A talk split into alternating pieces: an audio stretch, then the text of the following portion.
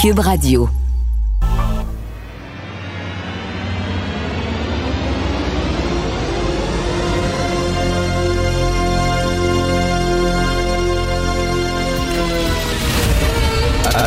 Attention, cette émission est laissée à la discrétion de l'auditeur.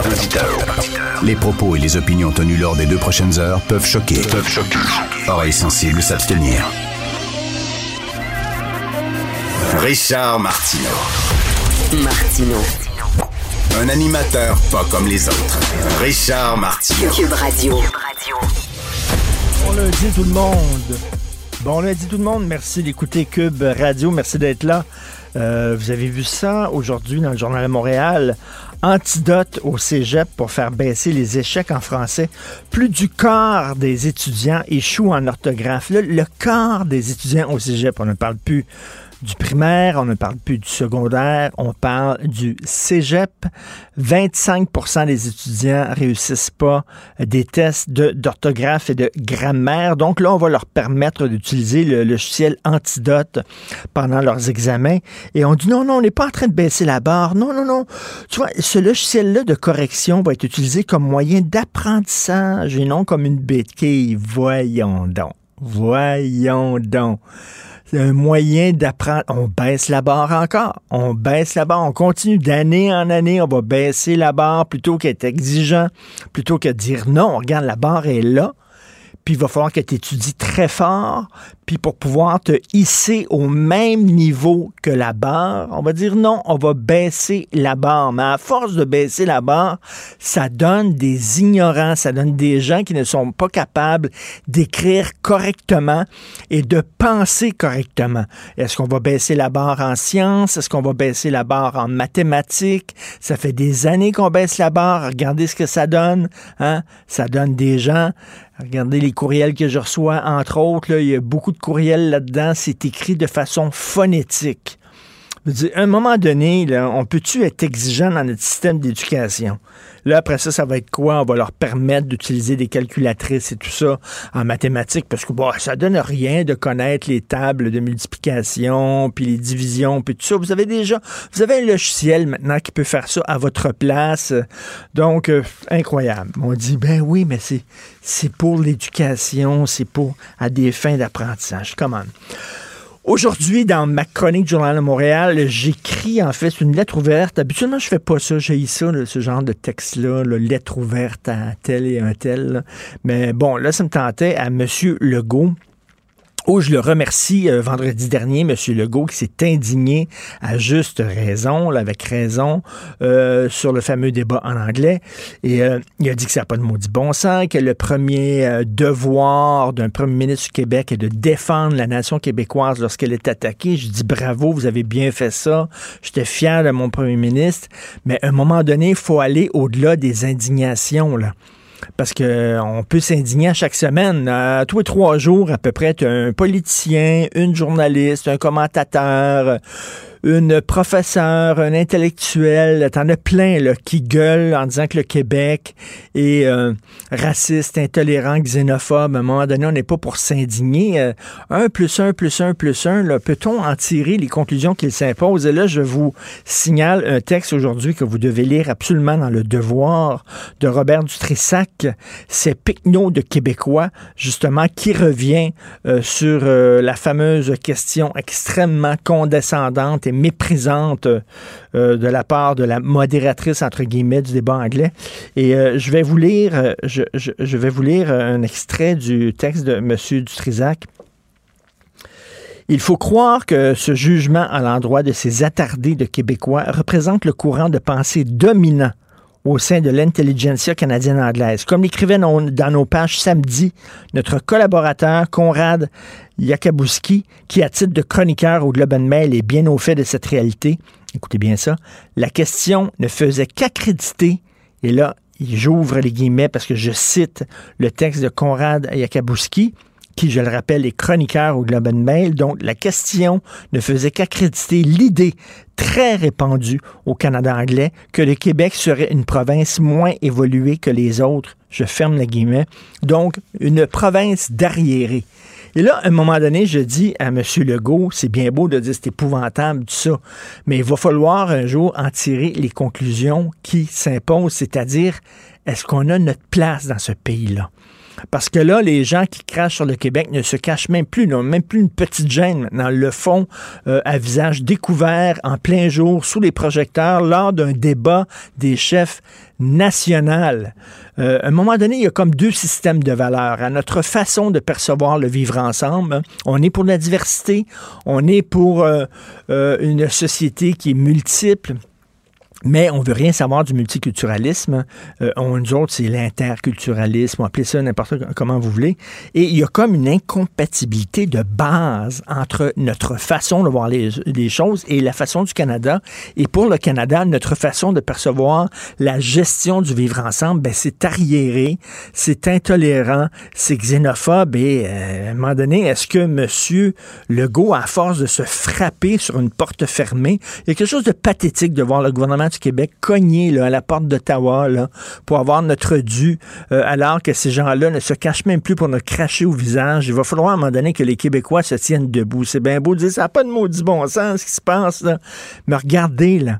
Est-ce qu'on a notre place au Canada? Il va falloir aller au-delà des indignations à répétition et euh, peut-être, justement, comme je le dis, en tirer les conclusions qui s'imposent. Nous allons en parler d'ailleurs justement avec Jean-François Lézé et Thomas Molker.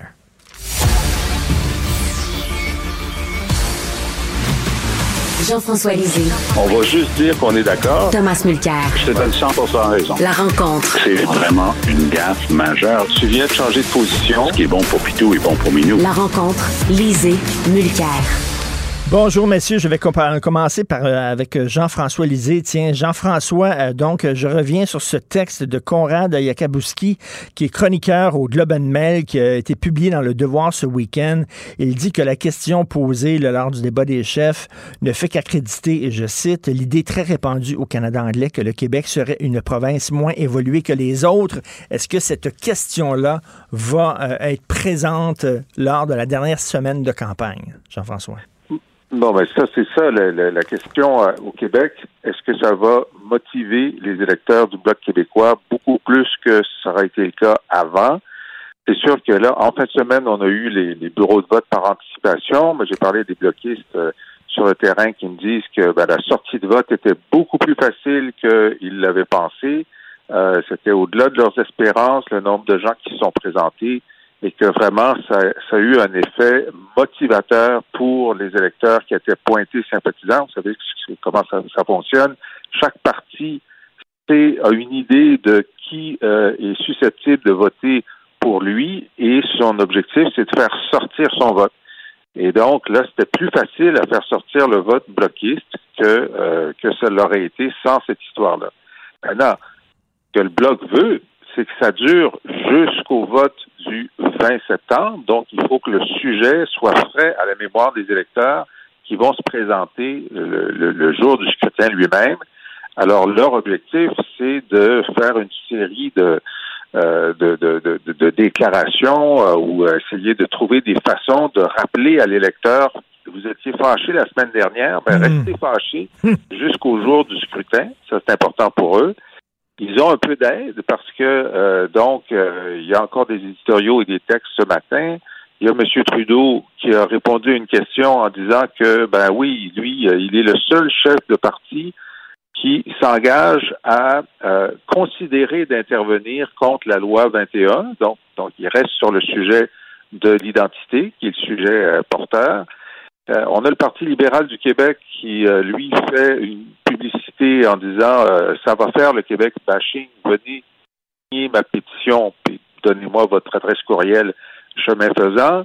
tu as le Parti conservateur qui, semble-t-il, va faire des publicités cette semaine pour dire que c'est lui qui peut s'engager à ne pas intervenir contre la loi sur la laïcité, que le Bloc ne peut pas vraiment euh, puisqu'il ne sera pas au gouvernement. Donc, tous ces éléments, et le Parti québécois aussi, qui fait des carrés web euh, sur, euh, ben, si vous êtes tanné du mépris du Canada, euh, aider le PQ à faire l'indépendance. Alors, tous ces éléments-là vont contribuer à garder le sujet frais à la mémoire des électeurs. Est-ce que ça va, ça va fonctionner? Ben, je, je, je, me prends comme euh, exemple, euh, Thomas. J'ai écrit le 5 août dernier que je m'apprêtais à voter conservateur. moi qui avais voté bloc aux dernières élections fédérales. Et là, j'ai dit, bon, il est temps qu'on se débarrasse de Trudeau. Je vais me boucher le nez, je vais voter conservateur. Et à la dernière minute, finalement, j'ai voté bloc parce que j'étais tellement furieux devant ce que j'ai vu au débat des chefs anglais que j'ai finalement changé et je me suis dit ça prend un, bloc très fort.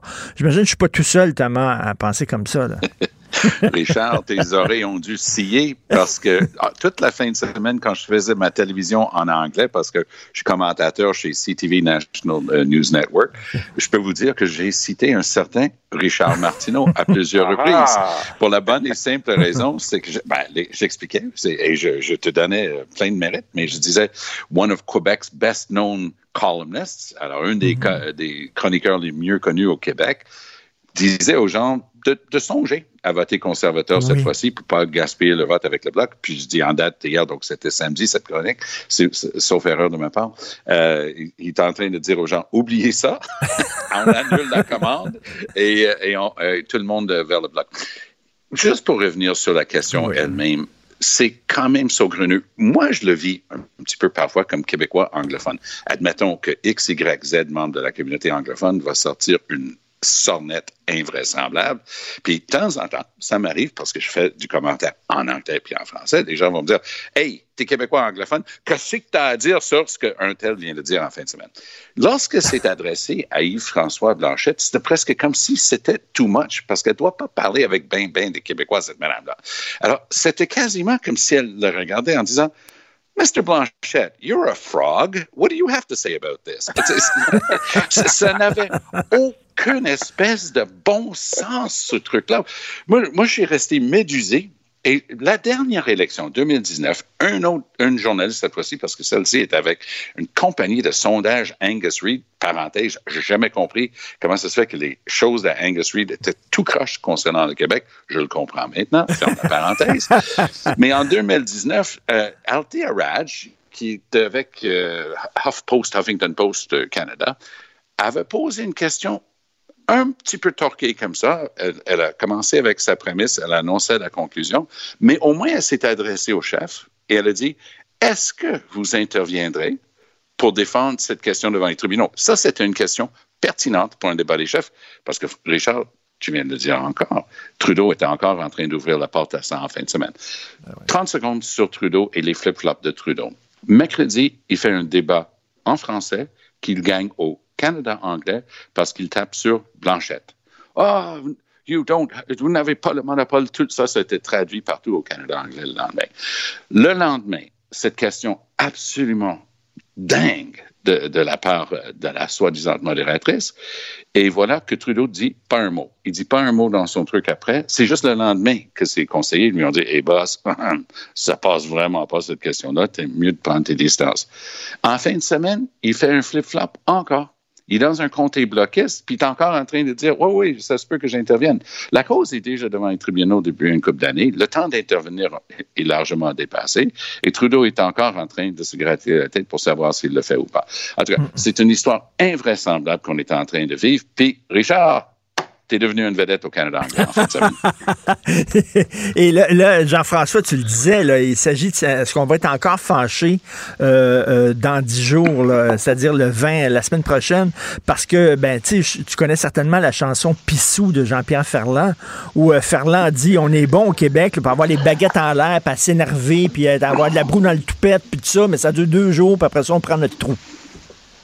Ben, c'est sûr. C'est sûr qu'on se fâche, puis on se défâche, puis on passe à autre chose. Euh, Monsieur Parizeau disait, on peut pas demander à un peuple de rester tendu comme un violon pendant une génération. Hein.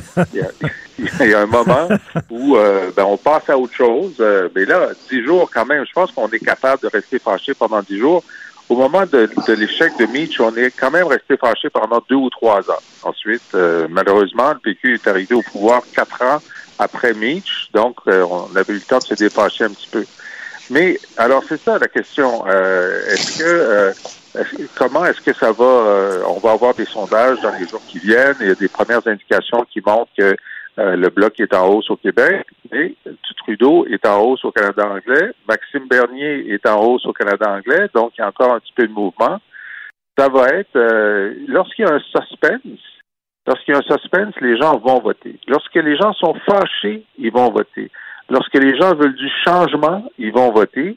Et lorsque les gens ont peur, ils vont voter. C'est que là, on a un mix. Donc, on a parlé de la, des gens fâchés. Les gens qui veulent se débarrasser de Trudeau Hmm. sont motivés pour aller voter. Euh, les gens qui, les anti-vaccins sont motivés pour voter Bernier. Là, ils sont un peu fâchés contre euh, contre O'Toole. Et jusqu'à maintenant, les gens de Trudeau, ben, s'il y avait un problème, est-ce qu'ils allaient se mobiliser le jour du vote alors que bon, euh, ils sont pas euh, sont pas contents qu'il y ait une élection, euh, ils sont pas complètement contents de leur chef? Pour les faire sortir, il faut qu'ils aient peur que les conservateurs prennent le pouvoir. C'est ça leur motivation. Mais là, si les sondages disent que ben, Trudeau va gagner de toute façon, ben là, ça se peut qu'ils soient pas aussi nombreux à aller voter. Alors, Mm. tout, tout est dans la sortie de vote, finalement. C'est ça qui va décider qui va nous gouverner, M. O'Toole ou M. Trudeau. Et euh, euh, Thomas, en terminant là, sur ce débat-là, là, il faut, faut le dire là, que c'est pas seulement la modératrice Mme Curl qui a sorti ça de son chapeau comme ça. C'est une question qui a été approuvée par un comité qui était formé de journalistes de la CBC, de CTV, de Global, puis de la chaîne autochtone APTN. Écoute, demeure-moi pas sur ce maudit débat ou sur ces deux maudits débats. La meilleure blague que j'ai entendue d'un collègue du Canada anglais en fin de semaine, c'était Hey Thomas, est-ce que tu penses qu'on peut demander à TVA d'organiser le prochain débat en anglais? Euh, parce que c'est la seule formule qui, qui est un vrai débat. Écoute, on parle de la modératrice, mais je vous invite d'aller réécouter la question de Rosemary Barton, la première personne euh, responsable des commentaires et de l'analyse politique chez CBC. C'était hallucinant.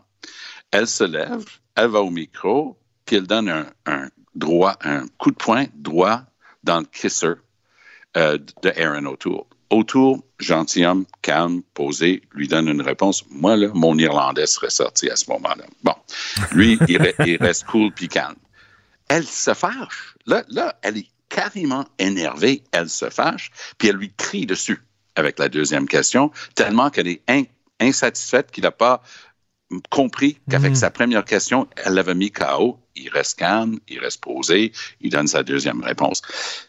Mais je me dis, mais elle n'a rien compris.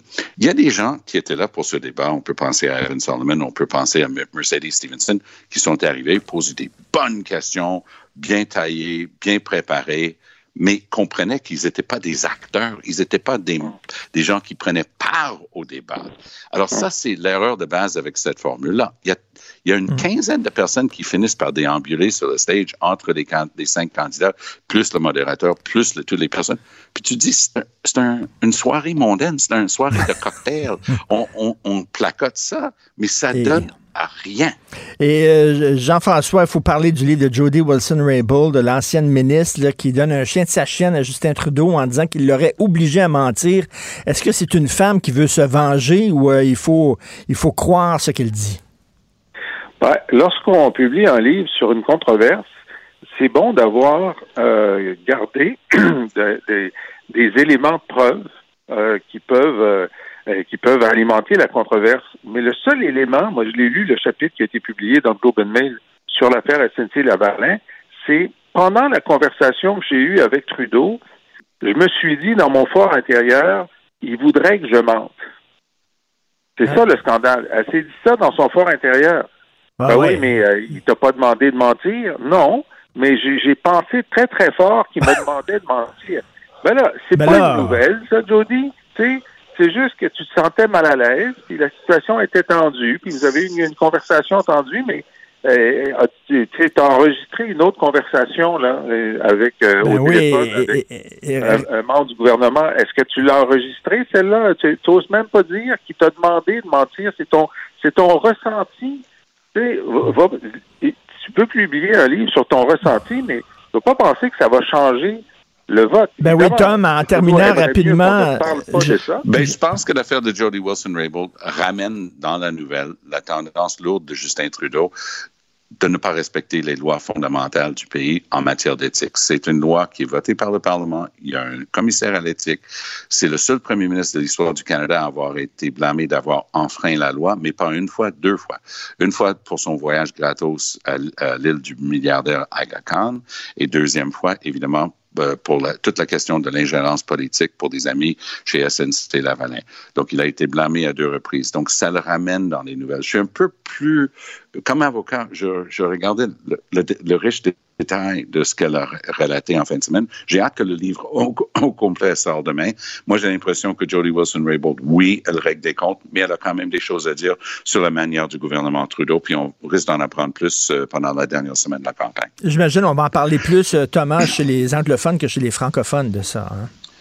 Oui, parce que Julie Wilson-Raybould n'a jamais montré une très grande affinité pour euh, le Québec et, et, pour le fait français. Et ça, ça a été relevé et noté par plusieurs personnes. Donc, il y avait quand même, dans toute cette histoire de SNC-Lavalin, il y avait quand même ça qui soufflait le chaud et le froid.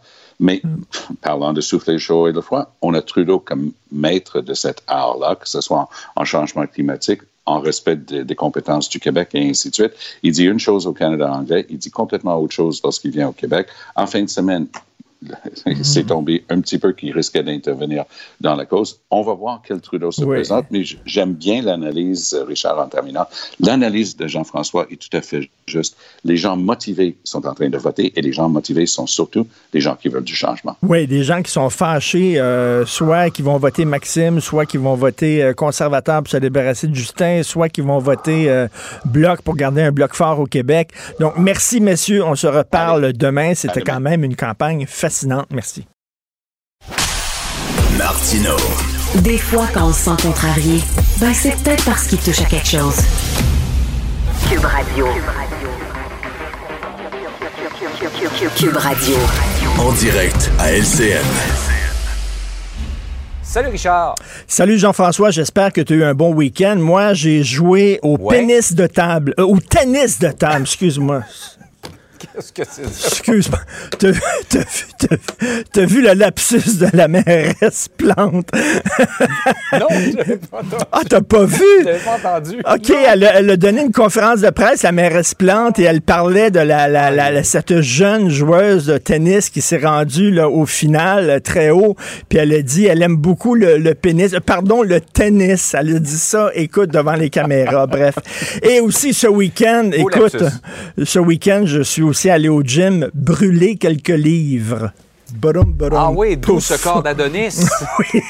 c'est ça, brûler quelques livres. Brûler quelques hey, livres. Mais dis-moi, justement, en parlant de. Il a fallu que tu montes ton passeport vaccinal. Et là, c'est mercredi qu'on commence à appliquer les contraventions qui vont avec. Euh, et ça semble bien se passer pour l'instant. Jusqu'à date, ça se passe extrêmement bien. Écoute, euh, je, je, célébrais euh, la semaine dernière mon 18e anniversaire de mariage, OK? Ben je oui. voulais amener ma C'est les douce... noces de quoi, ça, d'ailleurs? Je sais pas, les noces de tôle ou je sais pas trop. je pas vérifié. De J-Proc, je pense.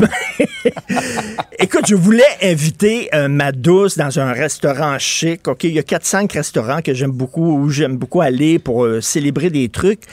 Ils sont pleins jusqu'au mois d'octobre. Okay. Impossible. On s'est ramassé chez Pierrette Patate à Verdun, là.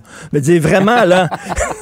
C'est ça où je l'amène aux commandes à l'auto de McDo. Là. Je sais pas exactement quoi, là. Mais écoute, c'est rempli. Donc, les gens vont quand même au restaurant. Ça semble aller bien. Écoute, je te fais pense, souviens-toi, parce que tu sais, on disait ça va être épouvantable, le passeport vaccinal. Souviens-toi, Jean-François, lorsqu'on l'a annoncé qu'on n'avait plus le droit de fumer dans les restaurants et les bars. Souviens-toi ouais, ouais, ce que ouais. les gens disaient. Ça va être écœurant, on va perdre des clients, les gens viendront plus, ça n'a pas de maudit bon sens. Et ce week-end, je regardais, j'allais dans des vieux textes où tu avais des associations de restaurateurs et de tenanciers de bars qui disaient ça va foutre notre système à terre, on va perdre nos jobs et tout ça. Non.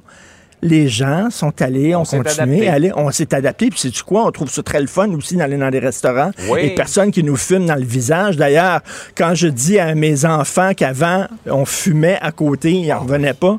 Donc, écoute, on s'adapte, bien sûr. On espère que ça sera pas toujours comme ça, ad vitam aeternam. À un moment donné, j'espère qu'on n'aura plus besoin de passeport euh, vaccinal pour rentrer. Mais ça semble bien se passer. Donc, euh, écoute, euh, on, on se croise les doigts. Je sais pas, par contre, quand ça va être le temps de donner des contraventions, peut-être que ça va brasser un petit peu plus. Mais jusqu'à maintenant, ça va bien. Et la même chose aussi quand on, va- quand on avait annoncé qu'on n'a plus le droit de fumer sur les terrasses. On dit ça va être épouvantable sur les terrasses. Mais non. On va sur les terrasses et on ne fume plus. Donc, on verra ce que ça donne pour mercredi. Oui, et euh, entre-temps, il y a des manifs devant des hôpitaux aujourd'hui. Écoute, ça, c'est vraiment incroyable. À chaque jour, là, on pense qu'on a touché le, le- le- le sous-sol, qu'on a atteint le sous-sol et il y en a tout le temps un autre en bas. On descend de plus en plus bas. Euh, manifester euh, devant des écoles, c'est une chose. Là, c'est devant des hôpitaux. Écoute, je vais te lire. Je vais te lire un message qu'une infirmière a publié qui circule sur les médias sociaux. OK? Je te lis ça. Alors, euh, lundi sera une journée très difficile pour tous les soignants du réseau de la santé et des services sociaux. Des manifestants souhaitent converger devant des hôpitaux à travers le Canada pour protester contre les mesures sanitaires. Bien que nous appuyions leur droit de manifester, on ne manifeste pas devant un hôpital rempli de soignants épuisés et de familles et de patients vulnérables. On a besoin de soutien des gens, pas de manifestants qui nous lancent des injures alors qu'on rentre au travail. Écoute ça, depuis une semaine, des, manifesta- des manifestations organisées par les mêmes groupes devant des hôpitaux à travers le Canada ont mené à des agressions verbales et dans un cas, en Colombie-Britannique, même à une agression physique contre des travailleurs de la Incroyable. santé. Et là, ils disent, écoutez, aujourd'hui, au lieu d'arriver avec euh, des insultes pour les travailleurs de la, santé, de la santé, pouvez-vous leur donner des fleurs? Hein, elle dit, on va faire une contre-manifestation et apporter, écoute, là, vraiment, là, et c'est organisé par des infirmières de première ligne, supposément. Mais moi, j'ai des amis infirmières qui disent, ces infirmières-là sont pas de première ligne, absolument pas. C'est n'importe quoi. Mais bref, ils vont manifester devant des hôpitaux, ils vont insulter les travailleurs de la santé qui vont entrer au travail. Dans Ça, quel- va être quoi après, euh, Richard? Mais dans après quel- les écoles, Ben, après les hôpitaux? Écoute, dans quelle sorte de monde on vit? Et tu vois, là, les sondages montrent que le parti de Maxime Bernier, il monte, il grimpe, il grimpe. Écoute, je ne comprends pas. Là, pour dire comme Jack Minting a dit, je ne comprends pas. Il y a des gens qui sont frustrés dans notre société. Il y a des gens qui sont en colère. Et euh, là, qu'on s'en prenne à des, à des étudiants, des jeunes, à des professeurs, à des travailleurs de la santé, je pense qu'on a perdu notre boussole morale, quelque part. Là. Ça fonctionne pas. Ouais. Donc, on Euh, apporte nos, des nos gens de fleurs la santé n'avaient pas besoin de ça. Oui, c'est Absolument bon. pas. Bonne idée, bonne contre-manifestation. Tout à Hey, fait. Richard, passe une belle journée. Merci, bonne journée. Joignez-vous à la discussion. Appelez ou textez le 187 Cube Radio 1877 827 2346. Le, le commentaire de Félix Séguin, un journaliste d'enquête pas comme les autres.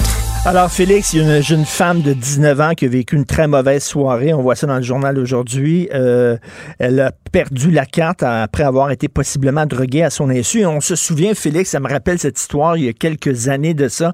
Tu t'en souviens certainement. Une jeune fille qui est allée dans un bar. On avait mis justement du GHB euh, dans son drink. Elle s'était réveillée dans une chambre de motel et elle s'était aperçue qu'il y avait une gang de gars qui avaient abusé d'elle toute la nuit. Épouvantable. Complètement dégueulasse. Étienne Paré, dans le Journal de Montréal, qui nous raconte euh, cette histoire d'une jeune femme de 19 ans qui est domiciliée à Varennes, qui s'appelle Jade Larose. Alors, elle euh, n'a pas pu profiter de de son passage à la, majorité parce que c'était la pandémie. Maintenant que les, clubs, les boîtes de nuit euh, sont, sont sont ouverts, ben là, elle a décidé euh, le 4 septembre dernier avec des amis là de faire une vraie virée en ville. Euh, C'était la fête de 18 ans de son ami. Elle dit on avait vraiment bu ce soir-là, elle avait vraiment eu du plaisir, mais tellement bu hein, qu'elle laissait son verre euh, traîner, Ben rapporte-t-elle à mon collègue. Alors Voici ce qui arrive. Ils étaient euh, au bar Le Musique sur la rue euh, Saint-Laurent euh, ils décident de quitter. Et là, elle s'effondre et ses amis sont à côté d'elle, sont plus capables de la réveiller. On croyait même qu'elle pourrait ne plus jamais se réveiller parce qu'elle ne, donnait plus signe de vie, selon son amie qui, elle, a été interviewée sous couvert de l'anonymat. Il semble que les filles pleuraient, les, les filles criaient, alors policiers, ambulanciers qui ont tenté de de la ramener sur ses deux pieds, de la faire revenir à elle, mais non, elle part en ambulance inconsciente. Alors t'imagines le choc pour euh, pour le groupe d'amis. Finalement, on l'amène aux urgences du CHUM, elle reprend ses esprits, elle a aucun souvenir de ce qui vient de se passer, elle est paniquée. Donc ce qu'elle fait, c'est qu'elle décide plutôt que d'attendre. On sait que les urgences sont engorgées hein, ces temps-ci. Plusieurs heures à l'urgence, elle dit je vais retourner chez nous. Mmh. Elle s'est sentie très mal en se réveillant. Euh, et, et, euh, et, son histoire, en fait, c'est, on, l'a aperçu, mon collègue l'a aperçu parce que c'est devenu viral sur les réseaux sociaux.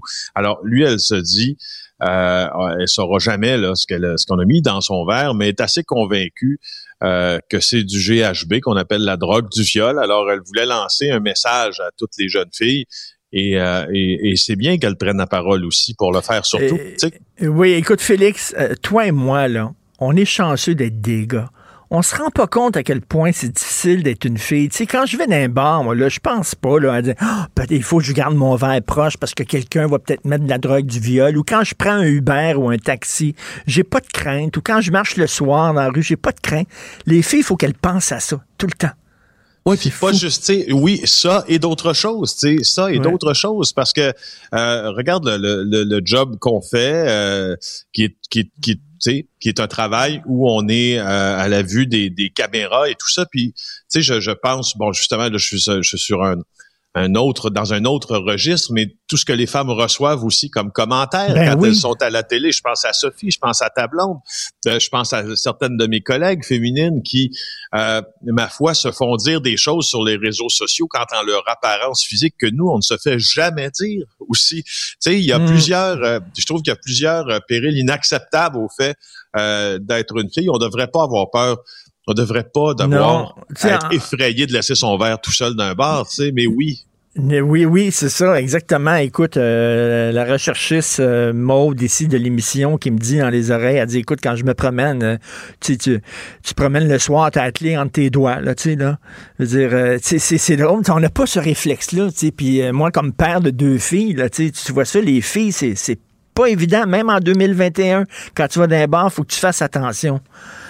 Incroyable. Je, suis bien d'accord. Moi aussi, j'ai deux petites filles, puis là, il y en a une qui, qui est préadolescente, puis tu sais, je, je, je, je sais même pas comment je vais gérer euh, l'attitude des garçons parce qu'au moins, tu sais, ça m'échappe un peu.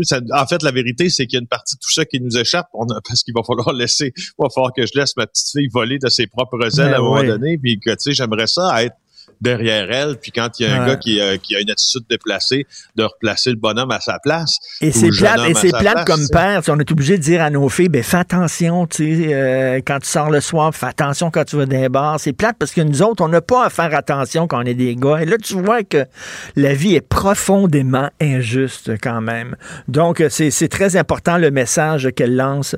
Tu as vu la première page du journal, ça fait peur. Alors là, écoute, des tirs à Dollars des Ormeaux, à Parc Extension, à Saint-Michel, à Mirabel, à Hunsick, à Côte-des-Neiges. Qu'est-ce qui se passe? Ben, il se passe la même chose qui se passe depuis euh, depuis le, début de cette crise-là. Euh, la crise, on pourrait dire la, crise des armes à feu, hein, on pourrait dire ça, parce que c'est un peu ça. Avant d'être une crise de criminalité, c'est une crise de disponibilité des armes à feu, puis ça devient euh, un enjeu électoral pour la campagne municipale. Puis moi, j'espère que j'espère que pour tout dire.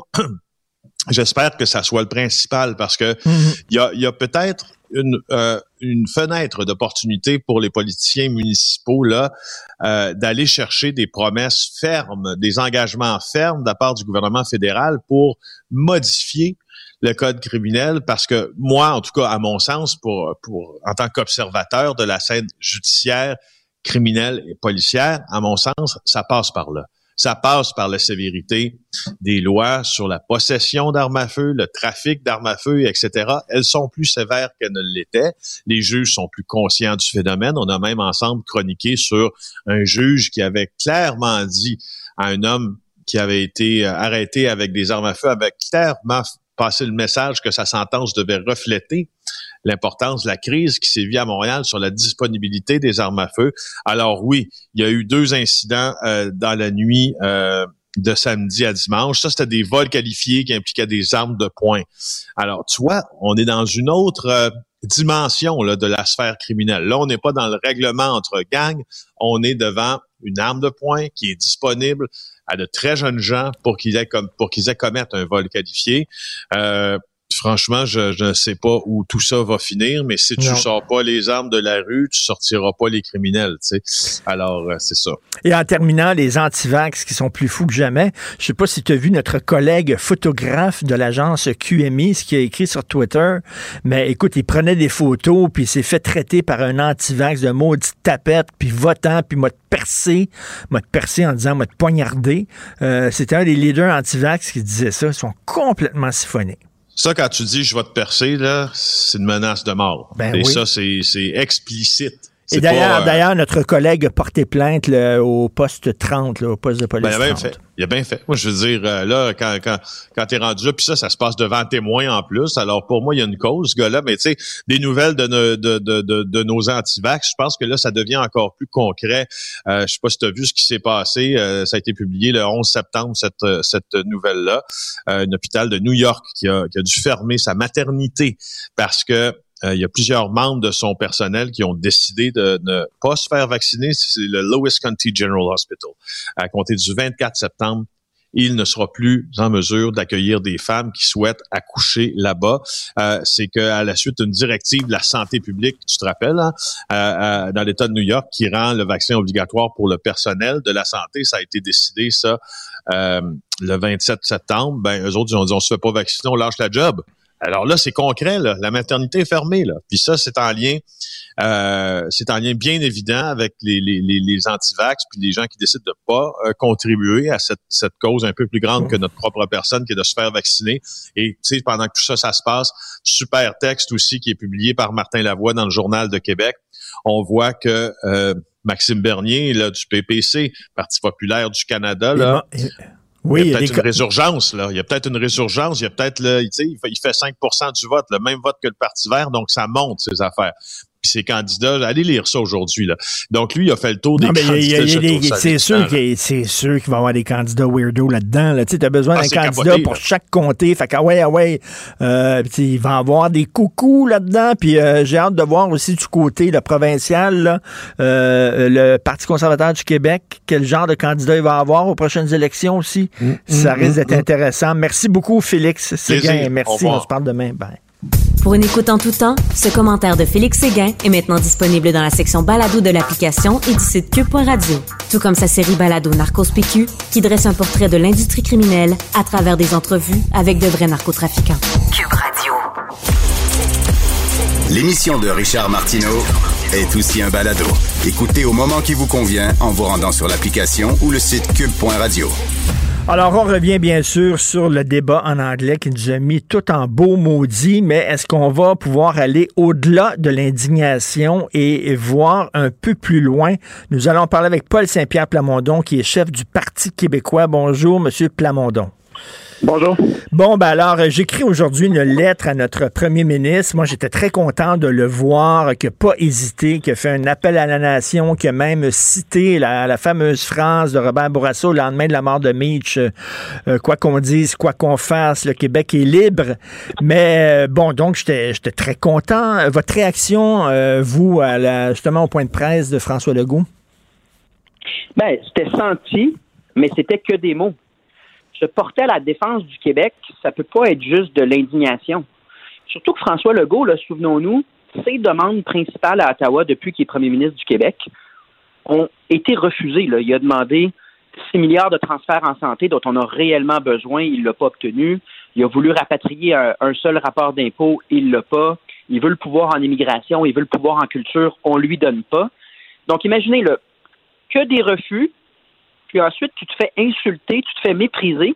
Il me semble que ça devrait aller plus loin que juste de l'indignation puis un peu de théâtre. Puis moi, deux choses. Je pense qu'il faut qu'il demande formellement des excuses au nom euh, des Québécois. Puis moi, mardi matin, le Parti québécois va déposer une motion pour que l'Assemblée nationale, d'une seule voix, demande ces excuses-là. Mais ensuite, il faut être capable de nommer le mot indépendance. Si on n'est pas capable de voir qu'on quémande à un régime qui nous méprise, que ce régime-là prend notre argent et ensuite nous insulte. C'est quoi les chances que ce régime-là prenne de bonnes décisions avec notre propre argent? Est-ce que c'est normal de quémander? Au début de la campagne, François Legault euh, faisait des mamours à Justin Trudeau avec les garderies. Ensuite, il s'est collé aux conservateurs. Récemment, il a mentionné François Blanchet. Mais moi, je pense que quand on va sortir du Canada puis on va réfléchir à ces années-là, on va se dire, mais ça avait vraiment pas de bon sens de se faire insulter, de se faire mépriser, puis politiquement de quémander chaque petit morceau qui, en fait, nous revient de droit, de décider de notre, de notre propre argent, ça revient de notre droit, droit à nous. Là. Malheureusement, c'est entre les mains d'Ottawa pour la moitié des dossiers. Puis c'est la question qu'on se pose, en tout cas la question que moi je me pose, ça va prendre combien de claques en pleine face avant qu'on dise ben là c'est fini, c'est terminé? Parce que quand c'est pas un professeur d'université, c'est une commentatrice, quand c'est pas une commentatrice, c'est une animatrice. Et là la question, la fameuse question du débat anglais, elle a été approuvée là, par des un comité formé de journalistes de CBC, de CTV, de Global, d'APTN donc et, même aujourd'hui dans, dans le devoir Robert Dutrissac qui cite un chroniqueur du Mail qui affirme que euh, lui connaît très bien euh, l'intelligentsia anglophone, puis il dit ben au Canada anglais, c'est un fait accompli. Là. Il n'y a même plus de question. Le Québec est une province arriérée, une province euh, qui est moins évoluée que les autres. Une tribu. Une tribu, oui. oui, c'est ça. Puis malheureusement, ça parle aussi du courage des Québécois. C'est que faut être capable nous-mêmes de vouloir se battre un peu si on accepte notre déclin linguistique, si on accepte passivement notre déclin culturel, si nos intérêts économiques financiers ne sont pas servis dans le Canada, mais au fond, ça ne nous fait rien, si on n'a pas le goût de se battre un peu pour une société normale, si on n'est pas capable de mettre le mot indépendance, parce que Jean Chrétien, depuis euh, le référendum de 95, nous répète que c'est des vieilles chicanes, puis on a fini par, par gober ça. Si on n'a pas plus de nerfs que ça, ben là, il faut se regarder dans le miroir. Là. Mm. moi, ce que je dis comme chef du Parti québécois, c'est que ça nous prend un peu de nerfs pour réaliser que. En fait, c'est Falardeau qui disait si tu es en déclin, comme les, toutes les autres francophones dans les autres provinces canadiennes, si tu es en déclin, c'est long, longtemps, puis ça vient avec énormément de, mépris, puis énormément de dénigrement. Mais, mais, mais pas de Pierre Plamondon. Mais si on accepte, si quelqu'un accepte de se faire traiter tout le temps, tout le temps comme une carpette, de se faire insulter à répétition, qui ne réagit pas, ben tu te dis, ben peut-être que cette personne-là ne mérite que ça. Tu sais, à un moment donné, il faut avoir une fierté en tant que peuple aussi, là. Le respect, ça se gagne. Le respect, ça se gagne. Et ça se gagne également sur le plan financier puis économique. Parce que le Canada ne sert pas nos intérêts, ça arrive souvent. Puis c'est comme si on fuit. C'est comme si on a l'information, mais on, on, réagit plus parce qu'on sait très bien que la seule solution, c'est de sortir de là. Mais on s'est fait répéter que l'indépendance, c'était pas possible, c'était vieux jeu, c'était dépassé. En fait, c'est actuel et c'est la seule solution possible si on veut que sur le plan financier, économique, linguistique, ou sur le plan du respect qu'on nous donne, si on veut que ça se place, là, ça me semble évident, mais n'importe qui qui connaît un peu la politique québécoise puis qui regarde les 50 dernières années se rend compte que ce qu'on vit en ce moment, c'est normal dans le Canada. Ils sont comme ça avec les francophones dans les autres provinces canadiennes. C'était comme ça pour les Québécois. Souviens-toi, le saut de Sainte-Marie puis Brockville, quand ils pilaient sur notre drapeau, toutes les insultes dans le temps du lac Meach, toutes les insultes dans le temps du deuxième référendum, il n'y a rien qui a changé parce que nous, on a décidé que ça changerait pas. Il y, a une chanson, il y a une chanson de Jean-Pierre Ferland qui s'appelle Pissou. Euh, je, la cite souvent cette tune là parce que je la trouve vraie. Il dit euh, on est bon là pour euh, faire les montées de lait puis les baguettes en l'air puis la broue dans le toupette puis tout ça. Puis après ça on prend notre trou après deux jours. Ben, c'est ça. Puis n'importe qui, ben, avec égard pour le premier ministre, là, c'est pas du courage de dire c'est inacceptable. N'importe qui au Québec est capable de dire que c'est inacceptable. Le courage, un petit peu de courage, c'est comme Bourassa ou euh, Daniel Johnson puis dire égalité ou indépendance, soulever l'idée qu'on devrait être libre plutôt que d'être pris là-dedans. Ça, c'est un peu de courage. Beaucoup de courage, c'est René Lévesque, Jacques Parizeau, puis plein d'indépendantistes qui ont passé leur vie à dire la vérité aux Québécois, en sachant que c'était pas évident, mais ils n'ont jamais, jamais flanché sur donner leur juste aux Québécois. La vérité, c'est que si on sort pas de là, ça va être notre déclin rempli de mépris. Si on sort de là, ça va être une société nouvelle, un beau projet, puis ça va être un Québec en français, dans le cadre de laquelle la laïcité puis la loi 101 vont être des évidences. Puis qu'on ne se fera pas cracher au visage pour autant. J'essaie d'être optimiste. J'ai mon ami Jonathan Trudeau. Jonathan Trudeau, j'ai co-animé avec euh, plusieurs années avec lui une émission à Choix euh, FM à Québec. Euh, Jonathan qui était à la joute, on le voyait souvent à la joute, c'est un fédéraliste, là, pas simplement un fédéraliste jusqu'au bout des ongles. Un vrai. de vrai, un rouge foncé. Alors voici ce qu'il a écrit sur son compte Twitter. J'ai toujours été fédéraliste. J'ai travaillé pour deux gouvernements fédéralistes à Ottawa et à Québec, mais une soirée comme hier, en parlant du débat, réussit à ébranler mes convictions pourtant solides comme le rock ROC, Rest of Canada, un jour qui sait, trois petits points. Et là, j'ai contacté mon ami Jonathan, je dis, attends une minute, toi, tu es en train d'être ébranlé. Toi qui es le rouge foncé fini, qui aurait voté pour un cochon qu'une boucle rouge, lui-même se pose des questions. Mais réalises-tu que Jonathan Trudeau démontre plus de courage que notre premier ministre, qui lui a déjà écrit le budget de l'an 1 d'un Québec indépendant? Quand les journalistes lui ont posé la question à François Legault en point de presse, est-ce que ça ébranle vos convictions fédéralistes? Il a dit non. Puis il a contourné ensuite la deuxième question. On lui a posé par deux fois la question. Puis il n'a pas été capable d'avoir ce courage, en fait, cette, cette honnêteté-là de Jonathan Trudeau, de dire écoutez, en date d'aujourd'hui, c'est là que je me situe, je vous donne l'heure juste. Le premier ministre n'a pas été capable de faire ça, n'a pas été capable de faire ce que Robert Bourassa et ce que ses prédécesseurs ont fait. Puis là, je ne vous parle pas des indépendantistes. Donc, il va falloir se ressaisir. Il va falloir demander un peu plus de vérité.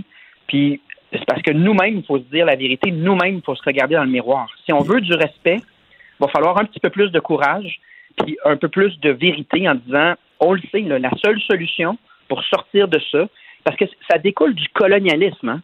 Les, Britanniques nous ont conquis, puis dans toute l'histoire du Québec, c'était vrai pour mon grand-père, les Canadiens français étaient regardés de haut comme, euh, puis là, je ne mettrai pas tous les qualificatifs qu'il y avait pour parler des Canadiens français, mais il faut juste réaliser qu'il n'y a rien qui a changé.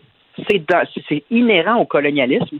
Puis en fondant un pays, en cassant ça, on donnera à nos, aux prochaines générations d'autres choses que le mépris. Il faut juste un petit peu de nerf, un peu de courage de se regarder dans la glace, là, puis de le dire tout haut. Euh, il y, avait, il y avait un souverainiste avant, dans François Legault. Euh, est-ce qu'il dort? Est-ce qu'il est euh, dans le coma? Est-ce qu'il est mort?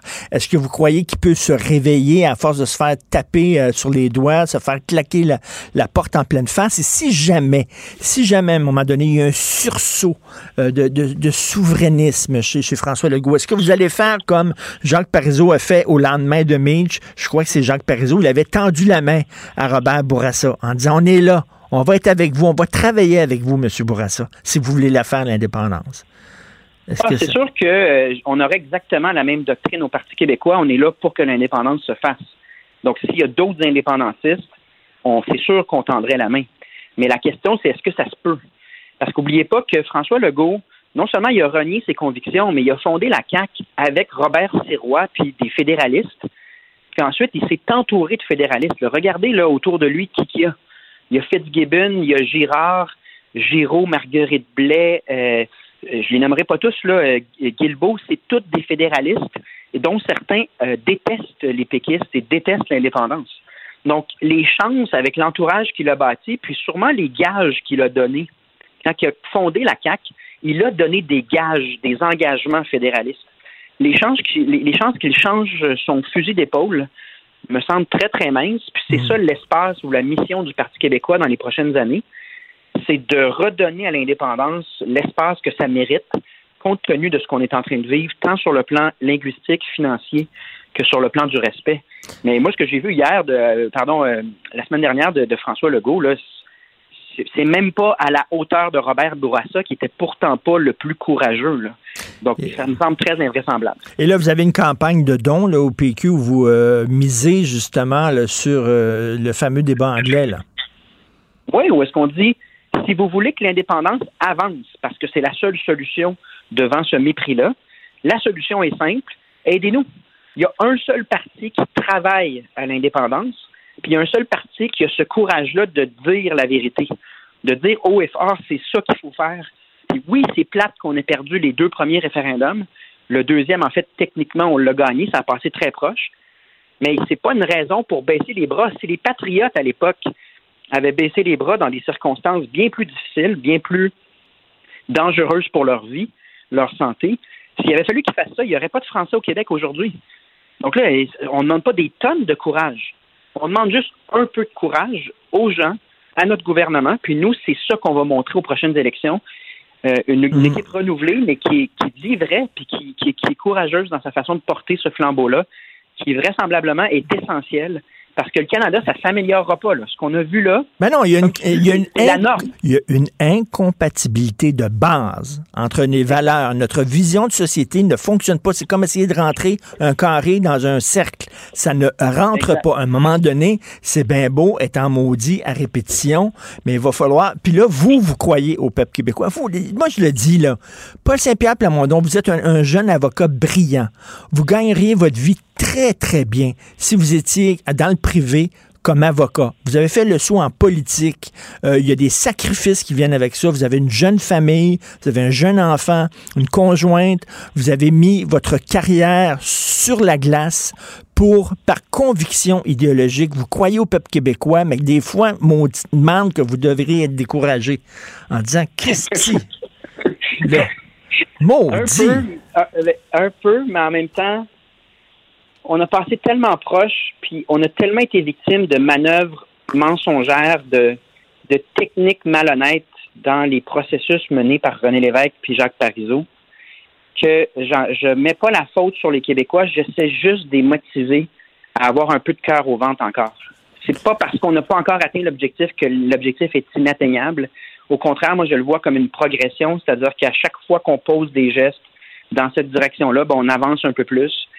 Donc, euh, puis, tu sais, sur les sacrifices en politique, moi, je me trouve privilégié de pouvoir dire la vérité puis de travailler à quelque chose d'utile. Euh, c'est pas tous les politiciens qui peuvent se vanter de Mm. ça. Euh, regardez les élections fédérales, là. Moi, je suis Mais- dans un parti qui donne leur juste. On n'a rien à perdre, tout à gagner. Mais Paul Saint-Pierre Plamondon, j'ai j'ai vu un sondage là, qui dit là, que le parti d'Éric Duhem est kiff-kiff avec le PQ. Moi, je dis, voyons donc, Christy, l'autre, tout ce qu'il a proposé, c'est on est contre le vaccin, on est contre le vaccin. L'autre, si après, le Parti québécois, ce qu'il a proposé, c'est un- de sortir de ce Christy de pays-là qui arrête pas de nous insulter à répétition. Puis, Ça veut Kiff, pas dire que kiff, ça rentrera tabouin. pas. Ouais, je sais. Mais on est en pandé- de- Premièrement, c'est un sondage commandé par François Legault qui a coulé à son sondage, à, son congrès. Donc, il faut, faut le prendre avec des pincettes. Mais c'est aussi le fait qu'en pandémie, le gros défi qu'on a au Parti québécois, c'est que si tu parles d'avenir puis tu parles de sujets généraux, les gens veulent juste entendre parler de la pandémie. hmm, Puis le gouvernement a mis un peu d'huile sur le feu. Au début, on était tous ensemble dans- contre la COVID, unis, solidaires, ça va bien aller, tout le kit. Puis là, depuis un mois, le ton a changé. Puis c'est devenu, ça marche pas, on échoue parce qu'il y a un groupe qui s'est pas fait vacciner, puis c'est eux le problème. Et ça a complètement changé le climat social. Euh, Autour de la vaccination obligatoire, moi j'ai constaté que en en anglais on dit ça un, un wedge issue, mais ils en ont fait une question pour séparer les Québécois. Et là, ben, ceux qui sont d'accord avec euh, l'approche gouvernementale sont massivement pour la CAQ. Et ceux qui sont contre ben, vont se retrouver plus dans les partis extrêmes, extrême gauche ou extrême droite. Mais temporairement, c'est pas facile de parler d'avenir. Mais ça veut pas dire non, que dans ben, on va s'en sortir à un moment donné. On, va s'en sortir puis on va parler des vraies affaires. Là, je sais pas, Paul Saint-Pierre Plamondon, il y a cette Merci campagne-là aussi pour ramasser des dons pour le PQ. Puis Christy, les Québécois, là, un peu de fierté. Un peu de fierté, là. Hein, Tenez-vous debout, maudit bordel. Merci, Paul Saint-Pierre Plamondon. Merci infiniment. Bonne journée. Richard Martineau. Les commentaires haineux prennent certains animateurs. Martineau s'en régale.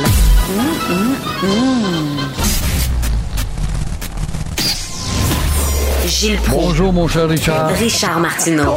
Petit lapin. La rencontre. Point à l'heure des cadeaux. Je serai pas là, là à vous flatter dans le sens du poil. Point à la ligne. C'est très important, ce qu'on dit.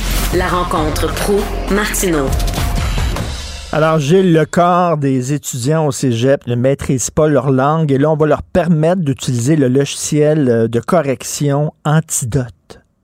Et euh, ceux qui sont contre l'amélioration de la loi 101 nous disent que le français est en très bonne santé. Alors, euh, imagine-toi. On connaît pas encore le français au niveau cégep, au niveau supérieur. 25% des élèves sont incapables d'obtenir la note de passage. Alors, on va niveler par le bas en introduisant un logiciel qui va reprendre le texte de l'élève. parce qu'on n'aime pas ça fouiller d'un gros dictionnaire à la rouge, c'est trop compliqué, ça prend du temps. Mais euh, c'est bien beau un logiciel, mais ça ne te dira pas pourquoi euh, on comprend pas la règle. Elle te l'expliquera pas. On te expliquera pas pourquoi ça prend deux G ou un G à bagage.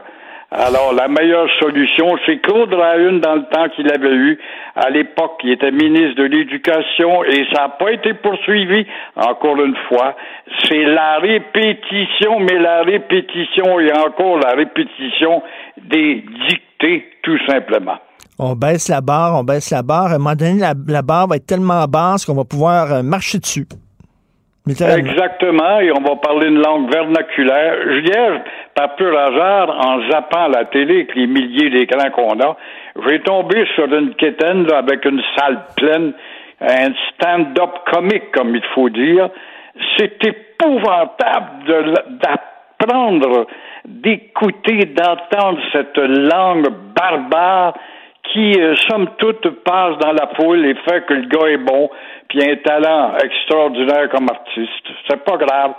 Qui parle pas une langue française, pas capable de faire rire dans une langue française correcte, c'est pas grave.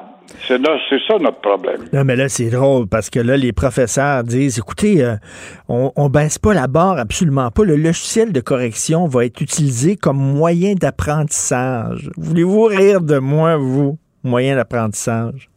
Qu'est-ce que c'est ça, moyen d'apprendre? Alors que la dictée, ben la dictée, un professeur qui te prend, puis voici pourquoi tu as, bâti une mauvaise phrase, ta phrase est mauvaise, ou tes accords sont mauvais. Je leur ai dit, je leur ai répété que prononcer à la première personne, ça prend pas de S. Non, non, mais là, on va changer. Là, éléphant, ça va, ça va, ça, va avec un F plutôt qu'avec un PH, parce qu'un PH, c'est trop difficile. Fait qu'on va dire éléphant, F-E-N. Ça va être de même. Là. On va changer la langue pour qu'elle soit plus facile à maîtriser. Ouais. Qu'est-ce que tu veux? Ça s'appelle ça la décadence. on s'en va vers le bas. Vous voulez répondre à ma chronique d'aujourd'hui où j'envoie une lettre au premier ministre Legault? Très intéressante, ta lettre, il n'y a pas de doute faut rappeler que faut pas blâmer. Déjà, j'entends des maudits chantres qui se font la gueule, le goût. Pas d'affaire à se mettre le nez là-dedans. René Lévesque l'avait fait en 84. Pourquoi prendrions-nous pas un beau risque? Et Maurice Duplessis, en 57, il avait appuyé John Diefenbaker parce qu'il promettait de respecter davantage les juridictions confédérales de, du texte de 1867. Alors, ta lettre au premier ministre, mon cher Richard, est pertinente, mais elle oublie que nous sommes déjà des morts vivants. Hmm. C'est pitoyable de voir le gouvernement, que c'est toi qui parles là, de voir le gouvernement du Québec cogner à la porte d'un pays qu'on ne cesse de nous cracher au visage. Rien n'est plus juste. On ne demande pas de faveur à un conquérant. C'est ça le problème, c'est que les conquérants, l'autre bord, ont grossi leur torse justement depuis que, en 1995, en octobre, ils nous avaient envoyé des avions dans le ciel et sur la gueule pour nous dire on t'aime Québec, votez non. 2021, ils ont gonflé leur torse et les conquérants voient bien que nous ne sommes que des moins que rien. Fort en gueule, le vendredi soir, tu vois ça, moi, il parlait, moi, lundi, à la taverne, moi, tu vas voir ça vendredi soir, je vais y parler dans la gueule lundi matin. Il rentre le lundi au travail devant le boss, la queue entre les deux jambes. Hmm. Alors, nous hmm. sommes hmm. des morts vivants, des Louisianais en devenir, et euh, on va le voir qu'on est des moins que rien, puisque moi, en tant que prophète de malheur, où je me trompe jamais huit fois sur dix, mais je souhaite donc me tromper, lundi prochain, on va voter pour Trudeau. Ça s'appelle un peuple qui souffre d'un arrêt de croissance pondérale, qui n'a pas grandi, et comme le disait notre confrère Claude Péloquin, maudit qu'il avait raison. Vous êtes pas tanné de mourir, bande de caves. Et c'est vraiment ça que j'ai envie de dire aussi. Là. Parce que moi, là, les, élections au Canada, c'est comme si vous me disiez qu'il y a des élections en Norvège, au Danemark. C'est très le fun, mais c'est pas mon pays. Puis à un moment donné, il faut se lever la tête, il faut se tenir debout, maudite merde. Puis c'est vrai que Péloquin avait raison. Puis euh, c'est décourageant des fois. Et comme vous dites, là, on est bon le vendredi soir et moi, parler au boss. Moi, puis là, on se pompe. Là, on prend une bière, puis deux bières, puis là, on est pompé, puis tout ça. Mais lundi, on rentre la queue entre les jambes. On est de même. Mais le problème, c'est vrai, tu dis, moi, le Canada, c'est comme une élection en Norvège. Ben Mais c'est que la Norvège a une maudite grosse section au Québec. c'est ça qui est le problème.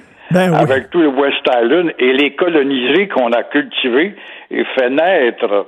J'en reviens pas d'entendre les nôtres. Je pourrais les tuer. Mais là, je me dis, dans le fond, on use nos artères. Le Journal de Montréal, les, les autres, je parle pas de la Pravda de Radio-Canada ou du Journal la Presse, là, la Pravda du Parti libéral.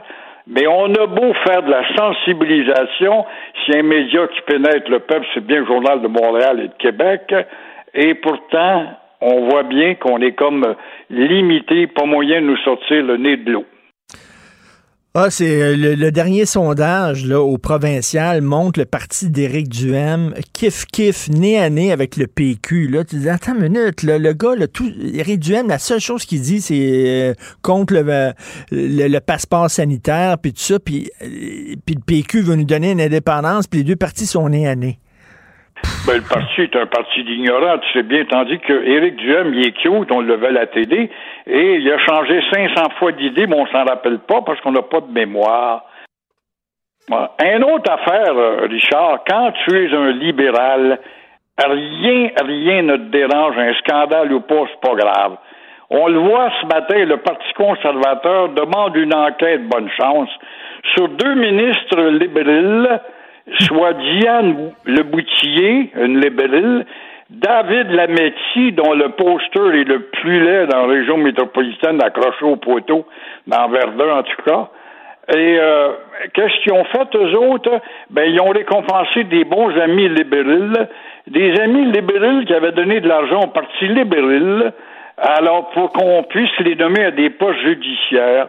Ça a été le cas pour euh, l'avocat Damien Saint-Onge, qui avait donné pas mal, lui. Tout cela à la suite d'une révélation du bureau d'enquête du Journal de Montréal. Bien sûr, rien ne va arriver et on prouvera encore une fois que malgré la pertinence du service d'enquête, le quatrième pouvoir n'a pas tant de pouvoir que ça. Et savez-vous, mettons si c'est les conservateurs qui gagnent les prochaines élections fédérales, ça ne changera pas grand-chose fondamentalement. Les Canadiens vont continuer à nous cracher dessus. Ben oui, le Parti conservateur ne recommande pas de, de démolir le Canada. Il est aussi proche de Trudeau, sauf qu'il est plus respectueux des juridictions provinciales. C'est tout. Mais ça, ça dérange les conquérants. Non, oui. Tu penses que les blocs, les blocs, les vrais blocs, B-L-O-K-E, c'est bien français, les blocs du West Island, de Ville-la-Salle bout de l'île, dans l'Ouest, tu penses avoir voté conservateur? Never! Pourquoi? Parce que le Parti conservateur ose se distinguer un petit peu des statu quo du Parti libéral. Donc, pour vous, ça va être liberal, minoritaire encore. On verra. En tant que prophète de malheur. J'espère me tromper. J'espère que tu vas me mettre ça sur la gueule mardi prochain. Pas demain, mais l'autre. Mais enfin, c'est que huit fois sur dix, bâtons, j'arrive dessus. Puis ils vont continuer à nous cracher dessus, puis on va dire, ils, ils ont pas faim, hein? Ils ont pas faim. Merci beaucoup. Le Canadien, tu gagnais hier, ben, c'est tout ce qui compte. Salut, Gilles, à demain. Au revoir. Pour une écoute en tout temps, ce commentaire de Gilles Proux est maintenant disponible dans la section balado de l'application ou du site cube.radio. Cube Radio. Tout comme la série podcast de Gilles Proux, la radio, premier influenceur. Découvrez dans ce balado comment la radio a influencé le monde moderne tel qu'on le connaît d'hier à aujourd'hui. La chronique argent. Une vision des finances pas comme les autres. C'est pas physique, c'est électrique. C'est pas physique, c'est électrique. C'est pas physique, c'est électrique. C'est la pire chanson de Robert Charlebois, mais quand même, ça fit parfaitement avec euh, le texte de Olivier Bourque euh, qu'on peut lire aujourd'hui dans la section argent. Salut Yves Daou. Salut, bon matin. Écoute, tu as lu vraiment dans mes pensées. D'habitude, c'est moi qui t'ai suggéré, mais Ben là, oui. c'est toi qui me suggéré. C'est parfait.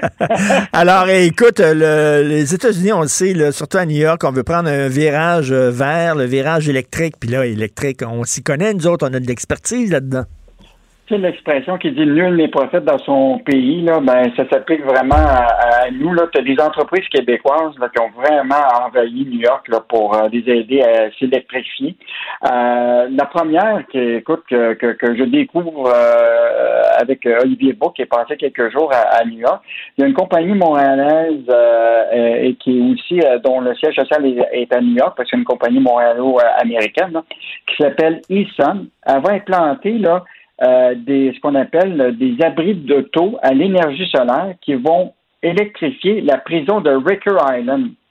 Ricker Island, c'est la prison où de célèbres prisonniers comme Dominique Strauss, puis Harvey Weinstein, puis le meurtrier du légendaire artiste John Lennon, là, le Mark David Chapman avait, avait séjourné. Là. Donc, ils vont électrifier à la fois euh, les bâtiments, puis ils vont électrifier aussi euh, tout ce qui est les voitures qui circulent euh, sur, sur l'île. Donc, c'est des, c'est, écoute, c'est des abris de, de, de, de- d'auto qui sont fabriqués en aluminium à partir de l'aluminium de Rio Tinto Alcan.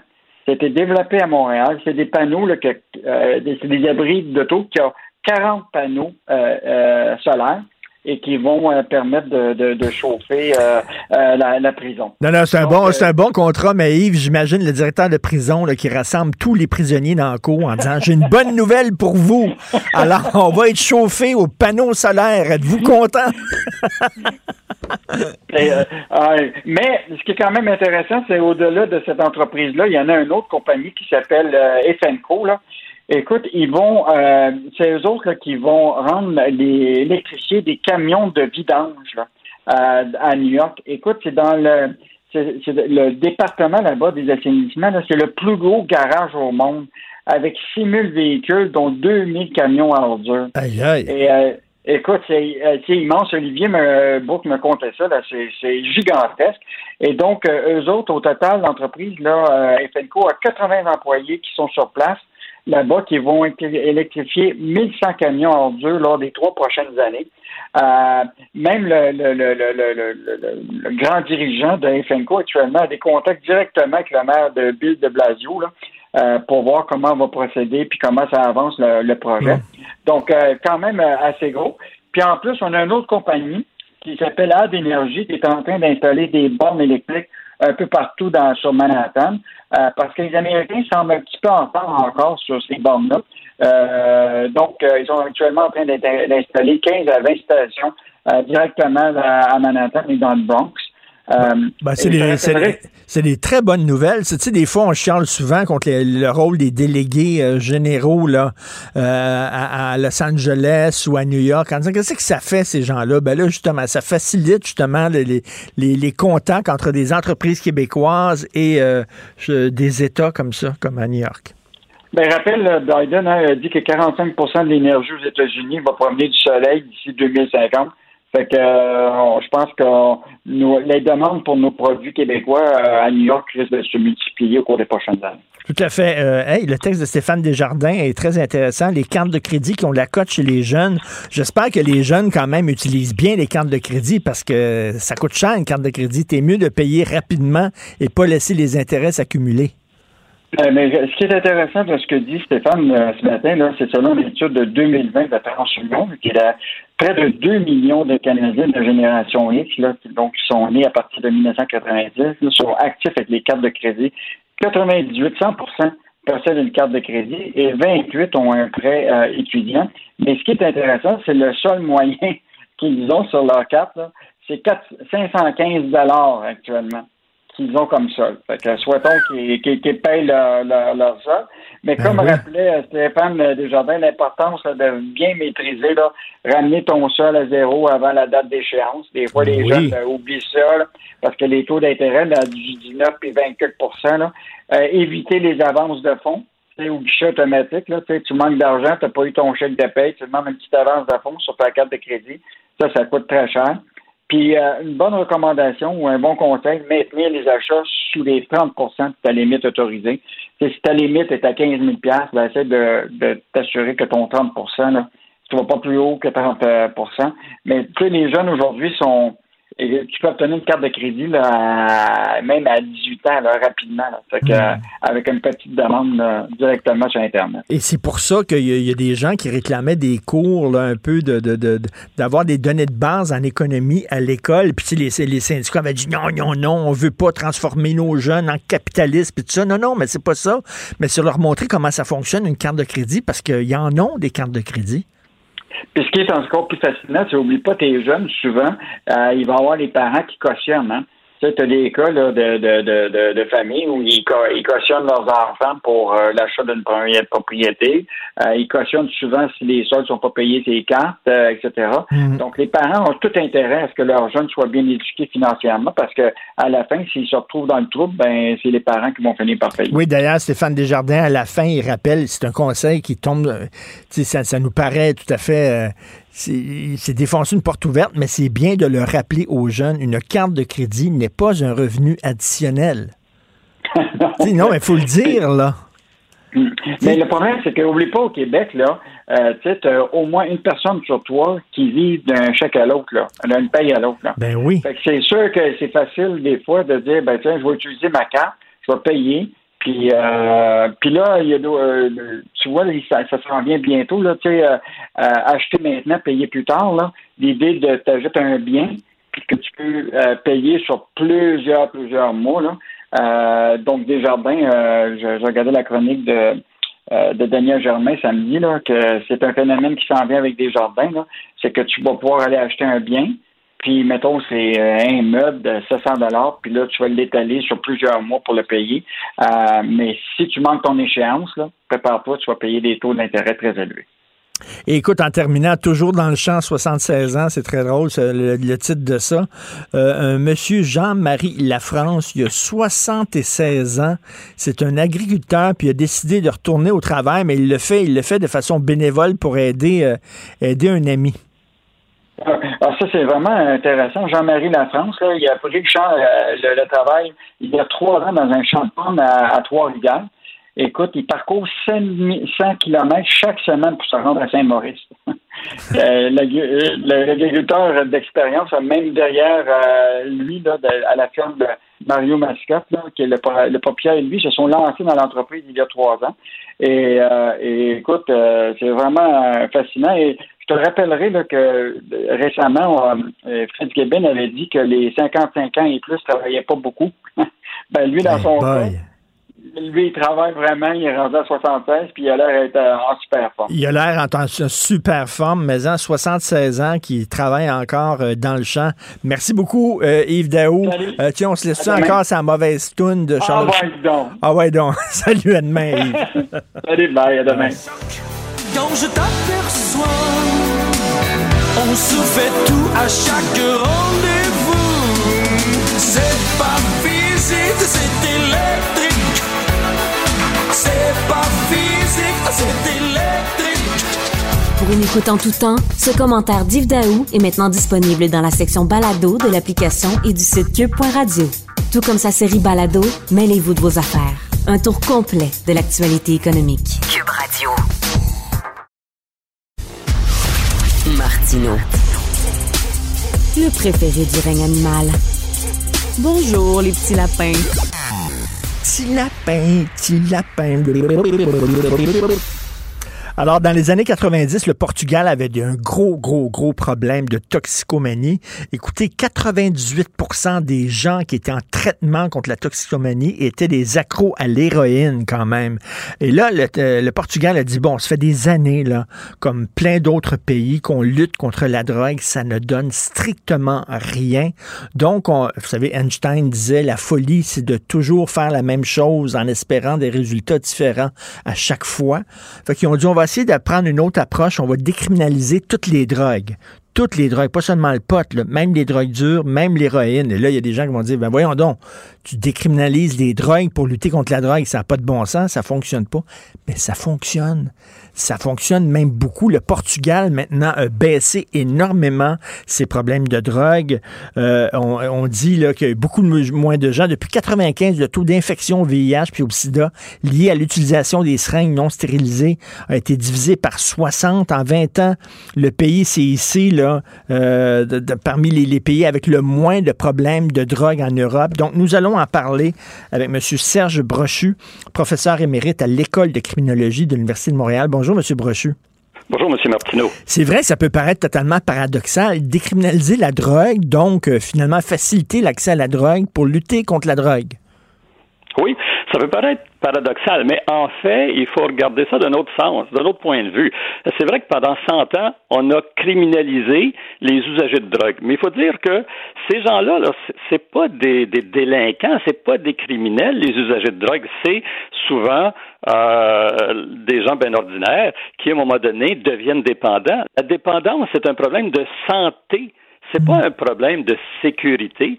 Euh, donc, on a le, le, code pénal pour essayer de lutter contre un problème de santé. On ne penserait pas lutter contre un autre problème de santé avec le code pénal. C'est plutôt des mesures de santé publique qu'il faut mettre en application. Et c'est ce que la, le Portugal a fait en décriminalisant tout, toutes les drogues. Mais qu'est-ce que, euh, M. Brochet, qu'est-ce que ça veut dire décriminaliser, là, exactement? Qu'est-ce que ça implique? C'est-à-dire qu'on on ne lutte plus contre les trafiquants de drogue? Non, les trafiquants, tout à fait. On met l'énergie justement sur les trafiquants de drogue et on lâche le simple consommateur. Euh, ben, quand je dis on lâche le simple consommateur, c'est que en fait, si la personne est appréhendée avec, euh, pas disons, est appréhendée pour avoir troublé la paix, euh, elle va comparaître devant un comité de dissuasion. Donc, ça dit bien dissuasion, là. Donc, on ne veut pas l'encourager à consommer. Elle va comparaître devant un comité de dissuasion dans les 72 heures. Ce comité-là, il est composé de travailleurs sociaux, psychologues euh, et représentants de la justice. Puis là, ils vont évaluer son état de santé, puis ses problèmes éventuels avec la dépendance. Puis si la personne a des problèmes de dépendance, ben, on va la référer vers un centre de traitement pour justement qu'elle règle ses problèmes de dépendance. Sinon, ben peut-être pour un récidiviste, on va lui donner des travaux communautaires à faire ou des amendes, mm. mais on la traduira pas devant les tribunaux, ce qui fait que ça a baissé énormément le travail des tribunaux. Vous pouvez en euh, le penser bien ici, c'est la même chose. Hein? La possession simple, il y en a quand même pas mal.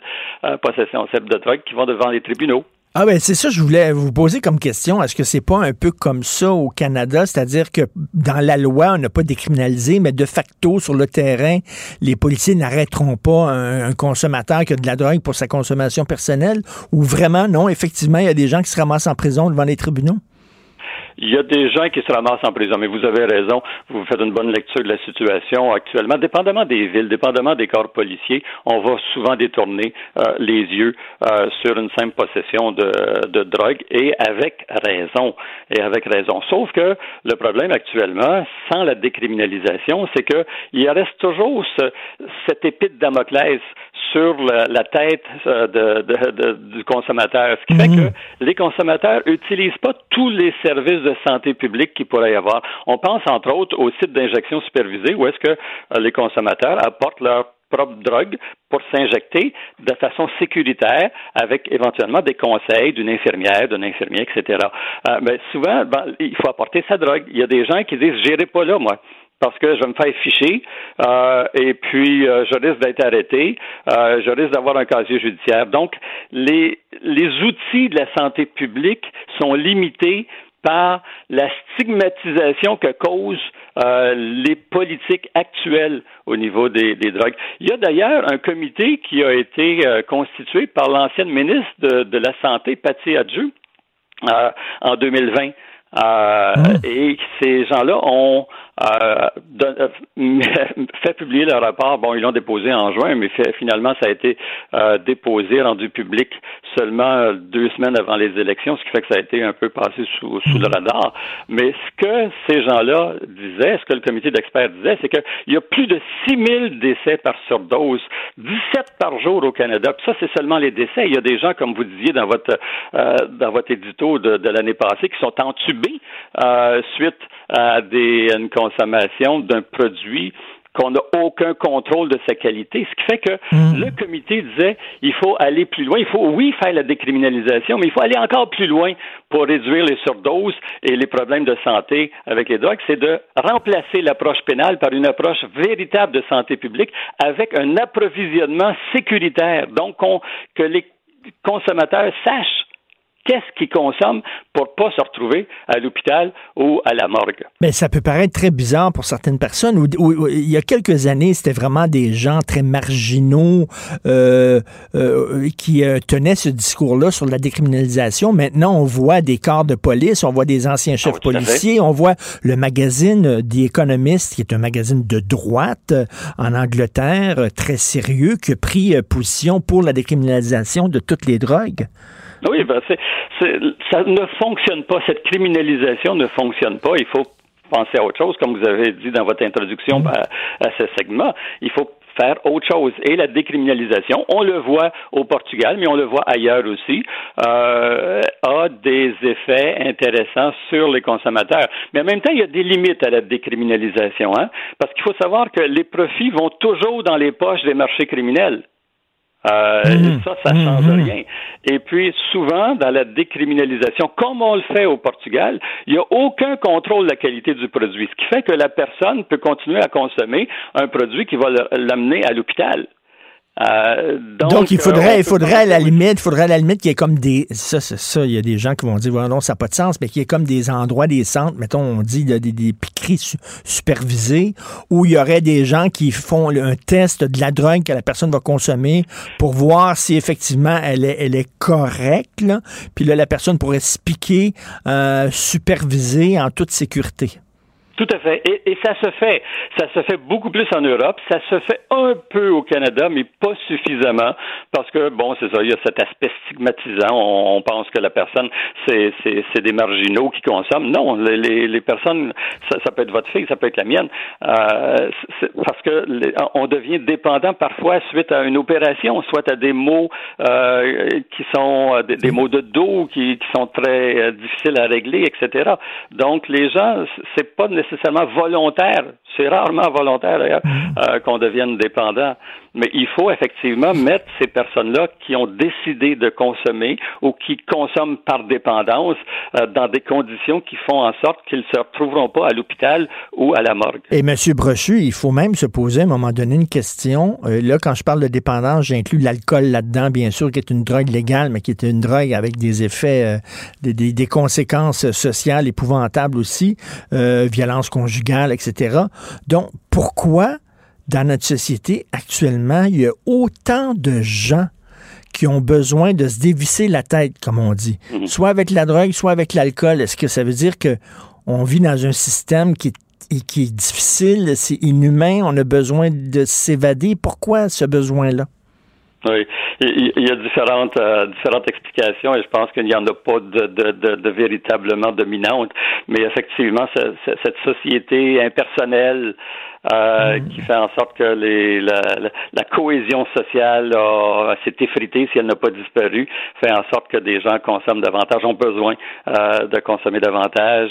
Ils ont des maux intérieurs euh, qui, qui fait en sorte que c'est très pénible de vivre. Il y avait un chercheur euh, du- de la Colombie-Britannique qui disait parfois euh, la dépendance est une bonne chose parce que parfois ces personnes-là, pour une période, pourraient plutôt se suicider parce qu'il y a un mal de vivre trop Mm. important. C'est Euh, vrai. Donc, c'est c'est un euh, c'est pas la bonne solution, mais c'est peut-être mieux temporairement que le suicide. Et, et M. Brochu, la, la- la question à 100 000 est-ce que, parce que moi, moi, à chaque fois qu'on parle de drogue, on voit toujours la personne qui est accro, qui est toxicomane, qui a plus de dents, qui est maigre, qui est dans une ruelle, qui fait de la prostitution pour payer sa drogue. Mais est-ce que c'est possible d'avoir une consommation, euh, c'est-à-dire euh, euh, responsable, quelqu'un qui est, je sais pas, avocat, notaire, qui de temps en temps fait une petite ligne de coke ou de temps en temps shoot à l'héros, mais qui est pas nécessairement accro, c'est-tu possible, ça? Il y en a plusieurs.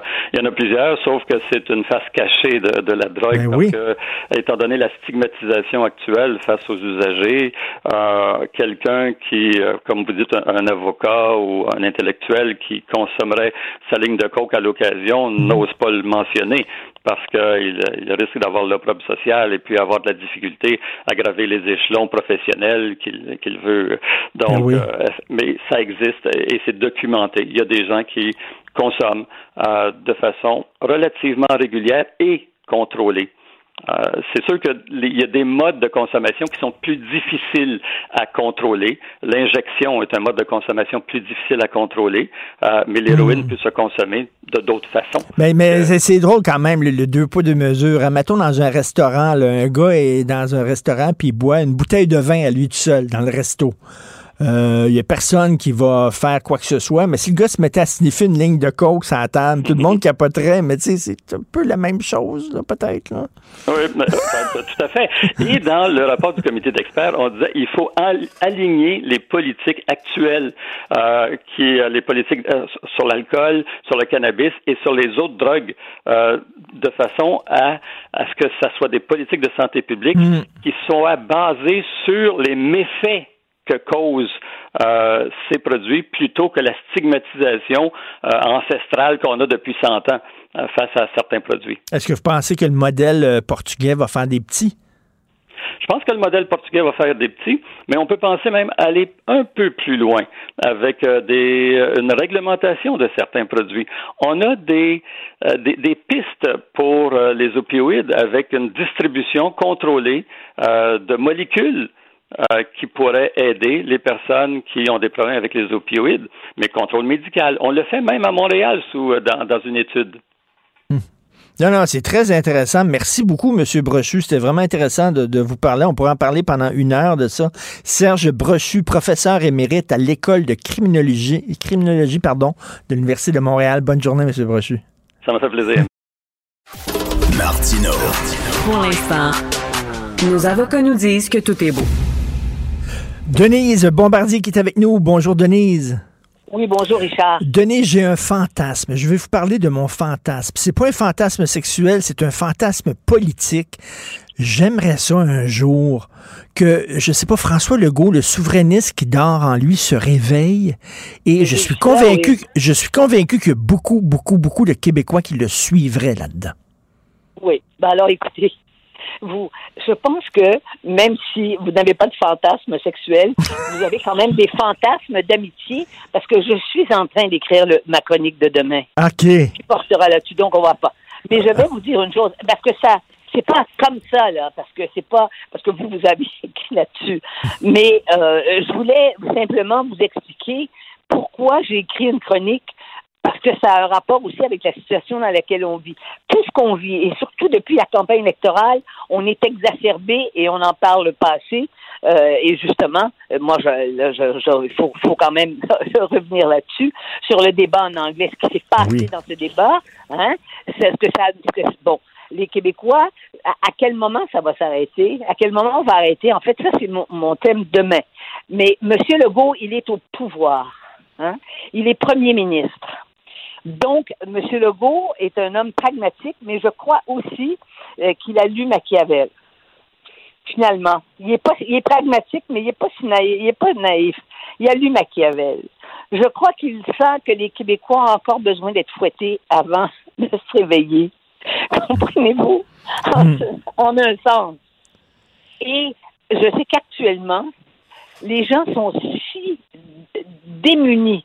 Moi, ce que je constate, là, c'est effarant le nombre de gens normaux, entre guillemets, qui déparlent.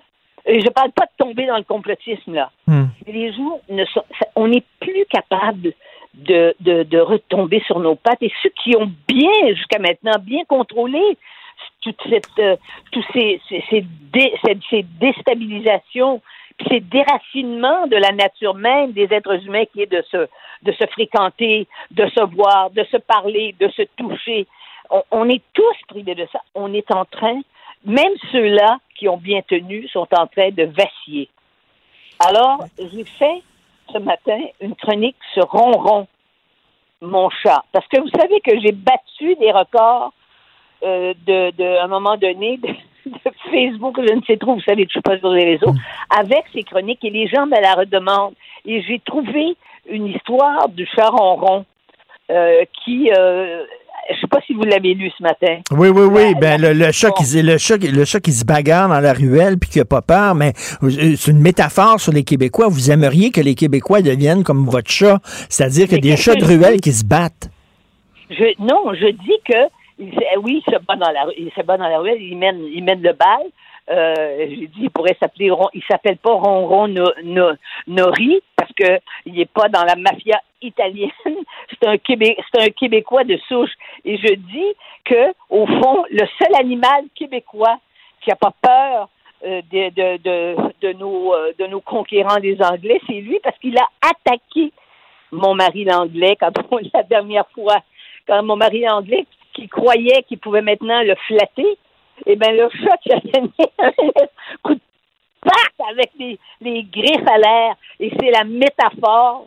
Le chat nous a donné une idée de ce qu'il faut faire. Il faut plus se laisser parler Mais comme le ça. peuple québécois est pas comme ça. Le peuple québécois, il s'énerve deux, trois jours, puis après ça, il prend son trou. Il prend son trou. Mais c'est parce que ils- on dirait qu'ils sont qu'ils sont ils sont euh, que le peuple québécois est dégriffé. On va Oui. dire le peuple québécois, disons ça comme ça. Oui. Le peuple québécois est dégriffé. Or, il arrive que devant l'outrance de l'attaque, on devrait être capable de griffer. Au sens, on est dans la métaphore, on est dans le deuxième degré. Vous savez, vous et moi, on le sait, parce qu'on écrit que les Québécois sont rendus tellement perturbés qu'ils comprennent plus des fois quand on est dans le deuxième degré ou quand on fait de l'humour. D'ailleurs, vous avez été, vous avez fait, en fait l'expérience là il y a quelque temps. Oui. Bon, alors, mais c'est ça qui est terrible. Nous sommes en train de perdre le sens commun. Parce que quand on n'est plus capable de comprendre que, que c'est dit à titre que que, que on comprend pas la métaphore, pas, on n'est pas obligé de savoir ce que c'est que le mot métaphore, mais euh, le mot méta- ou on va au, on va au dictionnaire. euh, on va dans, on va dans- sur internet puis ils vont vous dire ce que c'est qu'une métaphore, n'est-ce pas hein? C'est la représentation de la réalité, disons ça en gros là. Bon, alors donc c'est sûr ça que mon- la, la fin de mon papier, ce ronron qui s'attaque à l'anglais, eh bien, c'est ce qu'on voudrait. Mais l'anglais étant aussi une métaphore, parce que ça, c'est l'anglais, c'est pas le sous-produit canadien-français, euh, canadien, c'est pas le sous-produit du Canada anglais, c'est l'anglais, l'anglais, là. C'est l'anglais d'Angleterre, le, le conquérant qui est débarqué. Mais, Ah. mais- mais moi, mais moi je, je rêve qu'on redevienne, effectivement, qu'on retrouve nos griffes et qu'on arrête de faire euh, ronron, petit patapon. Mais des fois, je suis découragé. Et là, vous avez vu le dernier sondage là, euh, concernant le provincial. Le, le parti d'Éric Duhem est, est né à nez avec le PQ. Le PQ s'enfonce. C'est le seul parti qui veut faire du, Québec un pays. Puis on dirait que les gens allument pas. Je sais mais, pas. je ne suis, mais je ne suis pas étonné que le Parti québécois d'aujourd'hui soit, soit ait perdu ses repères.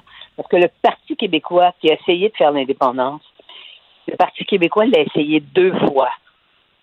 Et les deux fois, ça n'a pas marché. Que, monsieur, que ça soit un souverainiste qui a appartenu au Parti québécois, qui a été ministre du Parti québécois, hein, qui euh, a le succès qu'il a à l'heure actuelle, non pas en niant l'indépendance, mais en valorisant ce qui vient avec l'indépendance, ou en tout cas une forme d'autonomie à l'intérieur du Canada. Il va le plus loin possible. Et il veut aller encore plus loin. Mais, mais quand il va se frapper, quand il va se frapper à une porte fermée, là, Denise, quand il va voir, là, avec toutes les bonnes intentions du monde, qui se confronte à un pays qui veut rien savoir de nous et qui nous méprise et qui nous insulte, est-ce qu'il va, à un moment donné, en tirer les conclusions qui s'imposent? Euh, Richard, je vais utiliser, parce que je suis plus âgé que vous, je vais vous dire ça ce matin. Je crois que M. Legault, qui est un homme qui incarne, euh, qui incarne l'image des Québécois, il est en, il est en, il est en accord, il est en accord par son âme, par ses tripes, par ses réactions aux Québécois. Je pense que M. Legault ne peut pas faire l'indépendance si le peuple n'est pas là pour le faire. Autrement dit, il ne peut. c'est- C'est ça le problème. Il n'irait pas plus loin que le peuple. euh, Il ne peut pas aller plus loin que son peuple. Il peut y aller sur des questions de, de, de, de- sur des questions sociales. Peut- on peut faire l'éducation des gens. On peut dire, par exemple, si la majorité des gens considèrent que c'est pas important de, de bien écrire le français, puis de, c'est- euh, qui trouvent ça que ça les dérange pas que, que- qu'à la fin du cégep il y a 25 des, des étudiants qui peuvent pas, qui savent pas écrire en français, puis ça les dérange pas. Ils peuvent faire des campagnes pour qu'on- expliquer aux gens. Mais sur la question qui leur a été posée deux fois plutôt qu'une, n'est-ce pas, par le Parti québécois, c'est qu'à ce moment-là, le deuxième non au référendum, c'était la fin du Parti québécois. Hmm. Et le Bloc québécois, c'est tout à fait dans la mentalité des Québécois. C'est, ils ont le sentiment d'être au pouvoir parce que les gens, parce que les, les représentants du Bloc sont à Ottawa, au Parlement, se lèvent et disent oui, mais nous, on veut des trucs pour le Québec. Mais ils n'ont pas le pouvoir. Ben oui, c'est ça. On n'a pas le pouvoir, là. C'est bien beau, là. Faire Oui. ça, mais la seule façon d'avoir les deux mains sur le volant, on, on la connaît, cette façon-là, Denise. On sait c'est quoi. Mais c'est pas seulement les deux mains sur le volant, c'est d'avoir le, c'est d'avoir le bon véhicule. Et peut-être que le bon véhicule, aussi paradoxal que ça puisse paraître, ce n'est plus un parti qui dit on va poser la question oui ou non à l'indépendance. Ça, ça, c'est- ça pourrait être la CAQ qui euh, jusqu'à maintenant là ils y vont. Vous voyez, on sait qu'on a des, on- le- les, les, les deux choses les plus fondamentales que le que, qu'a accentué et qui a permis euh, par la suite d'exister le premier ministre actuel, le, la CAC, c'est que euh, il a renforcé le français et il a conforté la laïcité, qui est une des valeurs fondamentales du Québec. Il n'y a pas beaucoup de pays laïques comme nous le sommes. Il n'y en a pas au Canada. Le Canada anglais, ça n'existe pas. Nous sommes les seuls en Amérique du Nord. Et les Anglos ont tendance à croire qu'il n'y en a pas en Angleterre non plus. C'est en France que ça existe. Et ça, ce sont nos racines françaises. Ce sont des racines qui nous viennent de nos ancêtres qui ont été euh, français, des philosophes français qui ont défendu la laïcité. Tandis que chez les anglophones pragmatiques, ils disaient on va s'accommoder. Et eux, ils, le font, ils le font comme ça dans leur société. Mais là, et- Mais nous, on est différents. Ce week-end, dans Le Devoir, il y avait une chronique de Pascal Yakabouski, là, qui est euh, chroniqueur au Globe and Mail, et qui Oui, disait, oui, écoutez, il, il- connaît l'intelligentsia canadienne-anglaise, euh, canadienne-anglaise. Il dit, l'é- l'élite canadienne-anglaise, elle est convaincue que le Québec est moins, est moins, euh, moins progressé. On est arriéré. Convaincu qu'on est arriéré. Oui. Moi, j'adore ce que j'appelle les, les, les explications périphériques d'un problème. Un jour, j'ai été invitée, à peu près 10, 15 ans, à peu près, 15, 18 ans. J'ai été invitée à, à faire une conférence, c'était, je crois, à Windsor ou à Kingston, à Kingston, dans un cadre, euh, dans un cadre académique. Et ils m'ont présenté là comme étant Dr. Bombardier. D'accord? Parce que j'ai un doctorat et que dans, dans la culture française, quelqu'un qui a un doctorat, on ne l'appelle pas docteur. Mais dans la culture anglaise, quelqu'un qui enseigne, c'est- réservé aux, aux- c'est réservé, mais même pas, même pas en français. Un professeur d'université en France qui a un doctorat, on ne l'appelle pas docteur, mais en Angleterre, aux États-Unis et au Canada, on les appelle docteurs. Alors, il y a quelqu'un qui, qui est venu vers moi à la fin et qui m'a dit, mon Dieu, I, ah, je vais vous le dire en français, mais il me dit en anglais. I, well, I didn't know that you have a PhD. Il m'a dit, je ne savais pas que tu avais, euh, que vous aviez Un doctorat. un doctorat. Alors, je lui ai dit, eh bien, euh, vous auriez, je suppose que vous pensiez que j'avais fini mon secondaire. J'ai dit, you thought that I finished my high school. Voilà, c'est ça le mépris. Ben oui, le mépris, mais à un moment donné, que. Vous voyez comme ça nous dit quelque chose? J'étais là, j'étais invité parmi d'autres, et il vient me, il vient, il vient, il vient même me le dire. Ben, Vous imaginez à quel point il n'y a pas de sensibilité que il- donc j'étais, j'étais presque pas québécoise. Il faut devenir comme. c'est quelqu'un avec tous les diplômes universitaires qui enseigne dans les grandes universités du Canada anglais. Il faut devenir comme votre chat. Faut faire. Faut faire. Faut devenir comme votre chat. chat. Faut sortir les griffes, là. C'est ça, exactement. C'est ça qu'il faut faire. J'ai dit, c'est le, c'est le, c'est le, le seul animal, parce que comme l'homme est un animal, mais un animal avec une, qui pense, mais j'ai dit, c'est le seul animal québécois qui tient tête à l'anglais. Oui, c'est ça. ça qu'il faut faire. Merci beaucoup, Denise. Ronron, et je vous raconterai de nouvelles histoires dans, dans trois, deux, trois semaines, parce que il, il sévit dans le dans la petite patrie. Merci beaucoup. Merci, Denise Bombardier. Au revoir. Au revoir. Pour une écoute en tout temps, ce commentaire de Denise Bombardier est maintenant disponible dans la section balado de l'application ou du site cube.radio. Un balado où Denise Bombardier remonte le fil de sa mémoire pour discuter des enjeux de la société québécoise contemporaine. Confrontant, dérangeant, divertissant. Richard Martineau, il brave l'opinion publique depuis plus de trois décennies.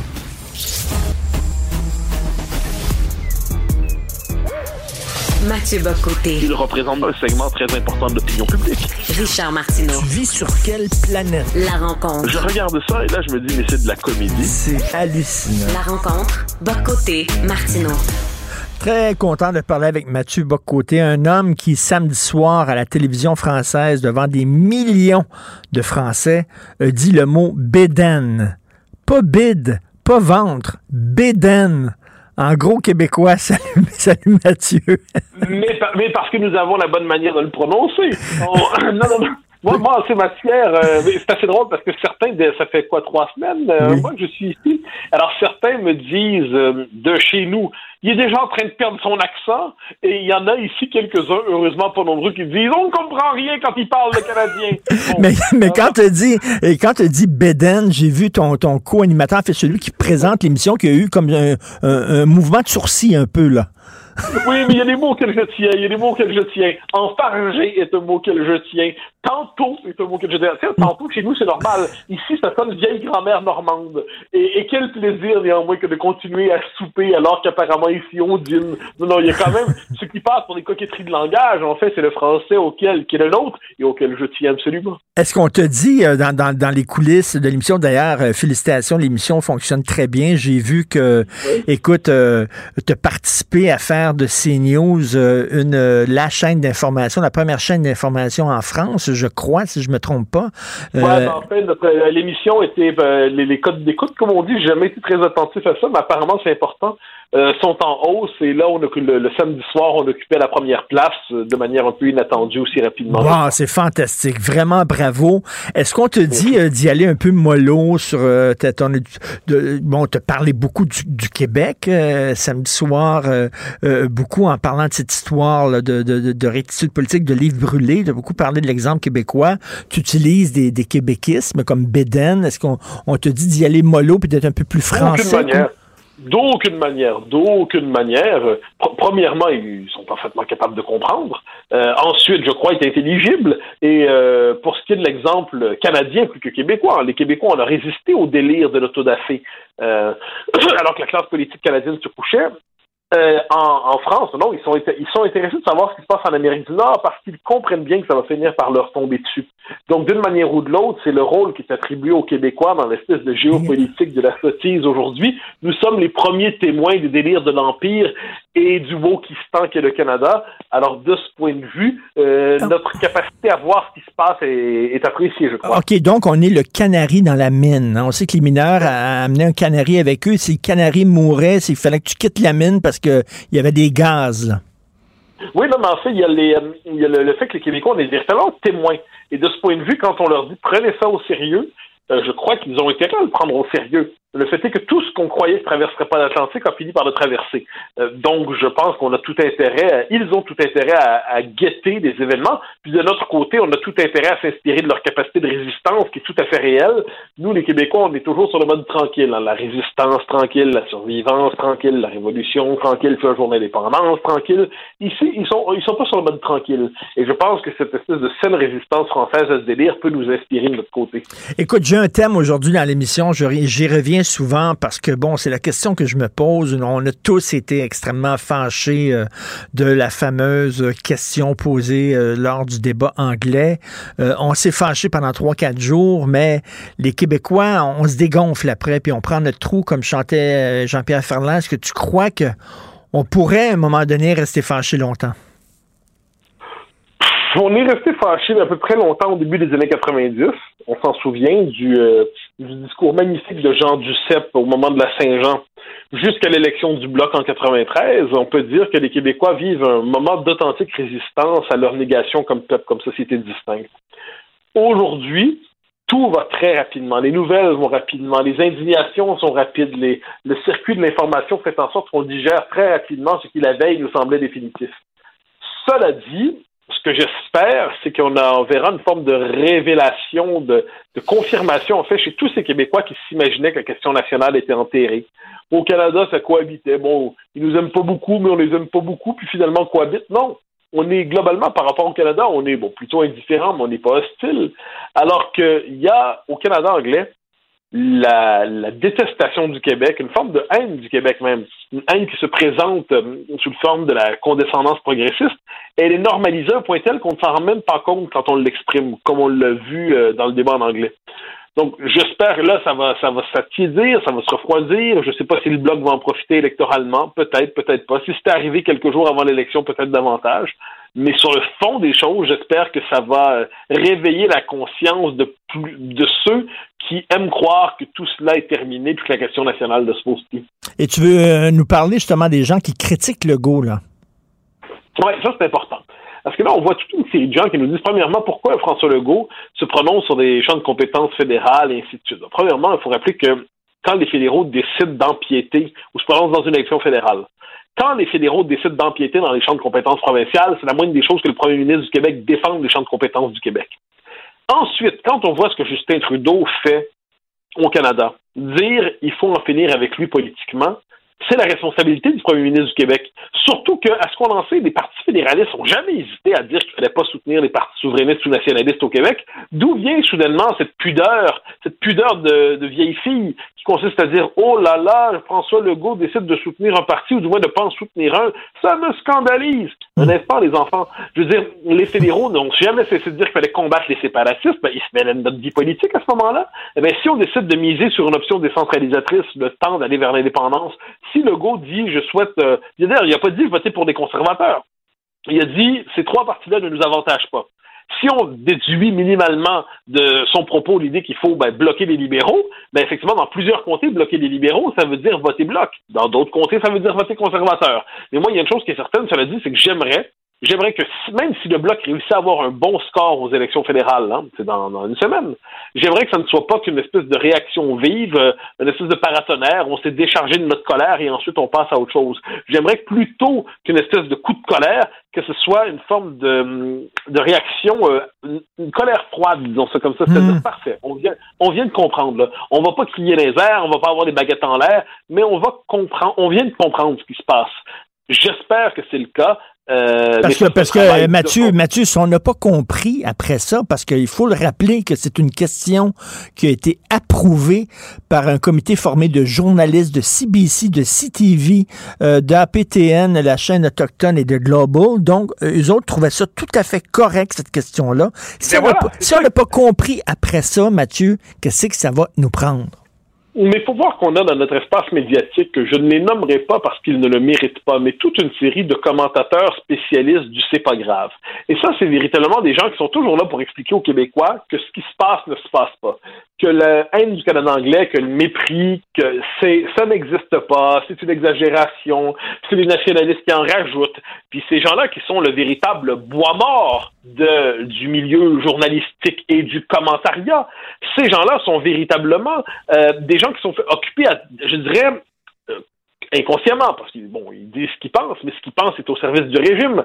Ils travaillent à dérégler le débat démocratique québécois en de, détachant les Québécois de la réalité. La réalité, c'est un régime qui nous nie. La réalité, mm. c'est un régime qui fait le procès de notre existence. Mais ces gens-là euh, sont, euh, sont occupés véritablement à nous dire que rien ne se passe, que tout est un détail, qu'il faut pas s'y attarder, que, que finalement on exagère. Et euh, comme je le dis, pour moi, c'est le bois mort de l'intelligentsia et du commentariat il va falloir à un moment donné euh, en tirer les conclusions qui s'imposent. Est-ce que, bon, le souverainiste euh, qui est, selon toi, le souverainiste dans, dans, François Legault, est-ce qu'il dort? Est-ce qu'il dort profondément? Est-ce qu'il est dans le coma ou il est mort?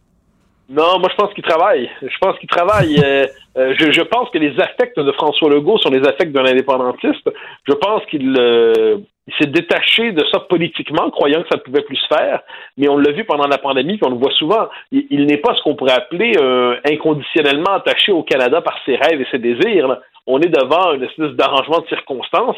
Et si les circonstances l'y poussaient, eh bien, je crois qu'il pourrait, euh, faut que les circonstances l'y poussent, on s'entend. Donc, ça ne peut pas être seulement un débat. C'est un débat, plus le traitement réservé à la loi 21, plus ce qui se passe sur le plan linguistique. Peut-être y aura-t-il chez lui une forme de réveil il, serait bien de ce point de vue que le, Parti québécois soit capable de faire pression sur lui pour lui rappeler, en passant, on est encore là. Euh, les partis nationalistes sont ou autonomistes sont d'autant plus courageux qu'ils ont à côté d'eux des indépendantistes pour les rappeler, euh, leur rappeler de plus hautes exigences. Denise Bombardier me disait tantôt que François Legault n'ira jamais plus loin que le peuple euh, est capable d'aller. C'est-à-dire qu'il est collé à nous, il ne sera, pas, sera pas une locomotive. Non, non, mais, mais il sera pas non plus un frein ou un retardateur. C'est ça qui est intéressant. C'est pas Jacques Parizeau, mais c'est pas non plus Robert Bourassa. En fait, c'est François Legault, qui sent les Québécois, qui voit jusqu'où on peut aller, puis si les circonstances l'exigent. Puis quelquefois, dans l'histoire, euh, des leaders veulent pas nécessairement faire quelque chose, mais quand les circonstances les poussent, la question est de savoir s'ils se rallient à ce qui se passe ou s'ils jouent le rôle de force de blocage. Il faut simplement espérer, sans se, faire, sans se compter l'histoire, sans se faire croire que François Legault euh, complote secrètement pour l'indépendance. Sûr que non, c'est pas ça. Mais si les circonstances les poussent, il faut espérer que François Legault, plutôt que de peser sur le frein, pèse sur l'accélérateur. Je pense que c'est un authentique patriote. Je pense qu'il avait fait son deuil de l'indépendance. La question est de savoir si, puisqu'il la voit renaître comme possibilité à tout le moins comme désir, est-il capable, probablement pas dans ce mandat, mais dans celui qui suivra ou dans les circonstances qui viendront, de se dire finalement, euh, c'est moi mon deuil que je dois faire que, que dire qu'on doit réconcilier les Québécois avec cette idée. On verra pour la suite. On verra pour la suite. Là, on va voir si euh, justement on est capable de colère froide ou seulement de montée de lait qui dure. Euh, mais comme tu dis, là, avec les cycles de nouvelles maintenant, une nouvelle chasse l'autre très rapidement, c'est normal que on se pompe deux jours, puis après ça, euh, on, se pompe sur un autre sujet. Exactement.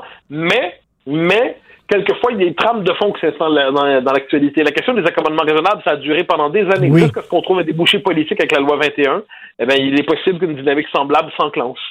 On verra. Écoute, si tu réussis à dire, à euh, euh, un moment donné, enfiroiper à ton émission, je t'envoie un cadeau. Ah, mais quel cadeau, quel cadeau, ça se négocie, ça? on, verra, j'y pense. En firouapé, là, ça, ça serait très bien. Sur CNews, là, j'aurais un petit orgasme. on va essayer. On va, bah, ça, je les laisse à Sophie, mais moi, je vais prendre le cadeau.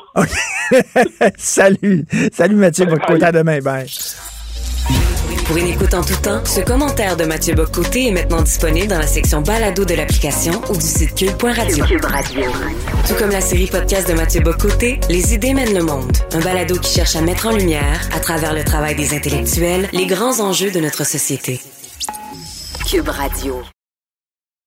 Autres. Martineau, il n'y a pas le temps pour la controverse. Il a jamais coulé l'eau sous les ponts. C'est lui qui la verse. Vous écoutez Martino Cube, Radio. Alors, vous savez que depuis des années, il y a vraiment un goût de, des gens pour ce qu'on appelle le real crime, tu sais, les, les, les, dossiers criminels là, euh, croustillants, juteux, tout ça. Il y a des balados, il y a des livres, il y a des émissions de télé, il y a des séries documentaires et tout ça.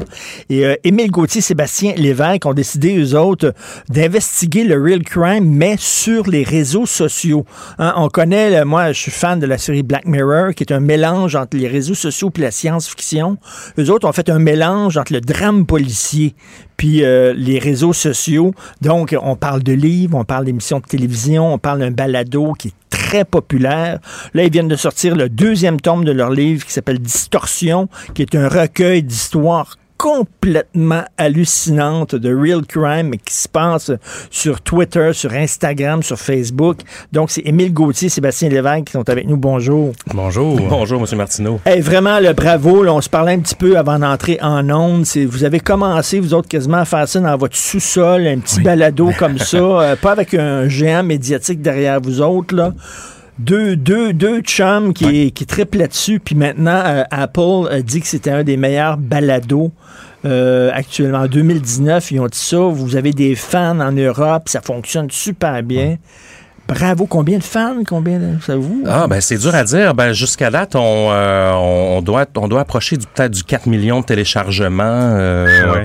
Euh, Pour, euh, en fait, c'est c'est des chiffres qui sont quand même humbles si on compare à, par exemple, des, des, des YouTubers ou des, des, des grandes vedettes Oui. euh, bien connues. Mais dans le monde du podcast, qui est encore quand même un, un monde un petit peu niché, de moins en moins, mais qui l'est encore, c'est quand même, euh, on est quand même fiers de, de, de ce qu'on a accompli jusqu'à date, comme tu le disais, de, Ben euh, en démarrant du sous-sol, là, littéralement. Mais Sébastien, c'est le bouche-oreille qui a fait que ça, à un moment donné, ça a pogné. Là. Ah oui, absolument. Parce qu'au début, qu- quand on a débuté ça, on, espérait avoir peut-être 50 personnes euh, qui nous écoutent. Puis finalement, vraiment, euh, à un moment donné, un article dans un média, là, après ça, un autre, et ça fait un effet boule de neige. Puis la télé? Euh, La télé, oui, aussi qui est arrivé. Le livre, on nous a contacté pour faire un premier livre.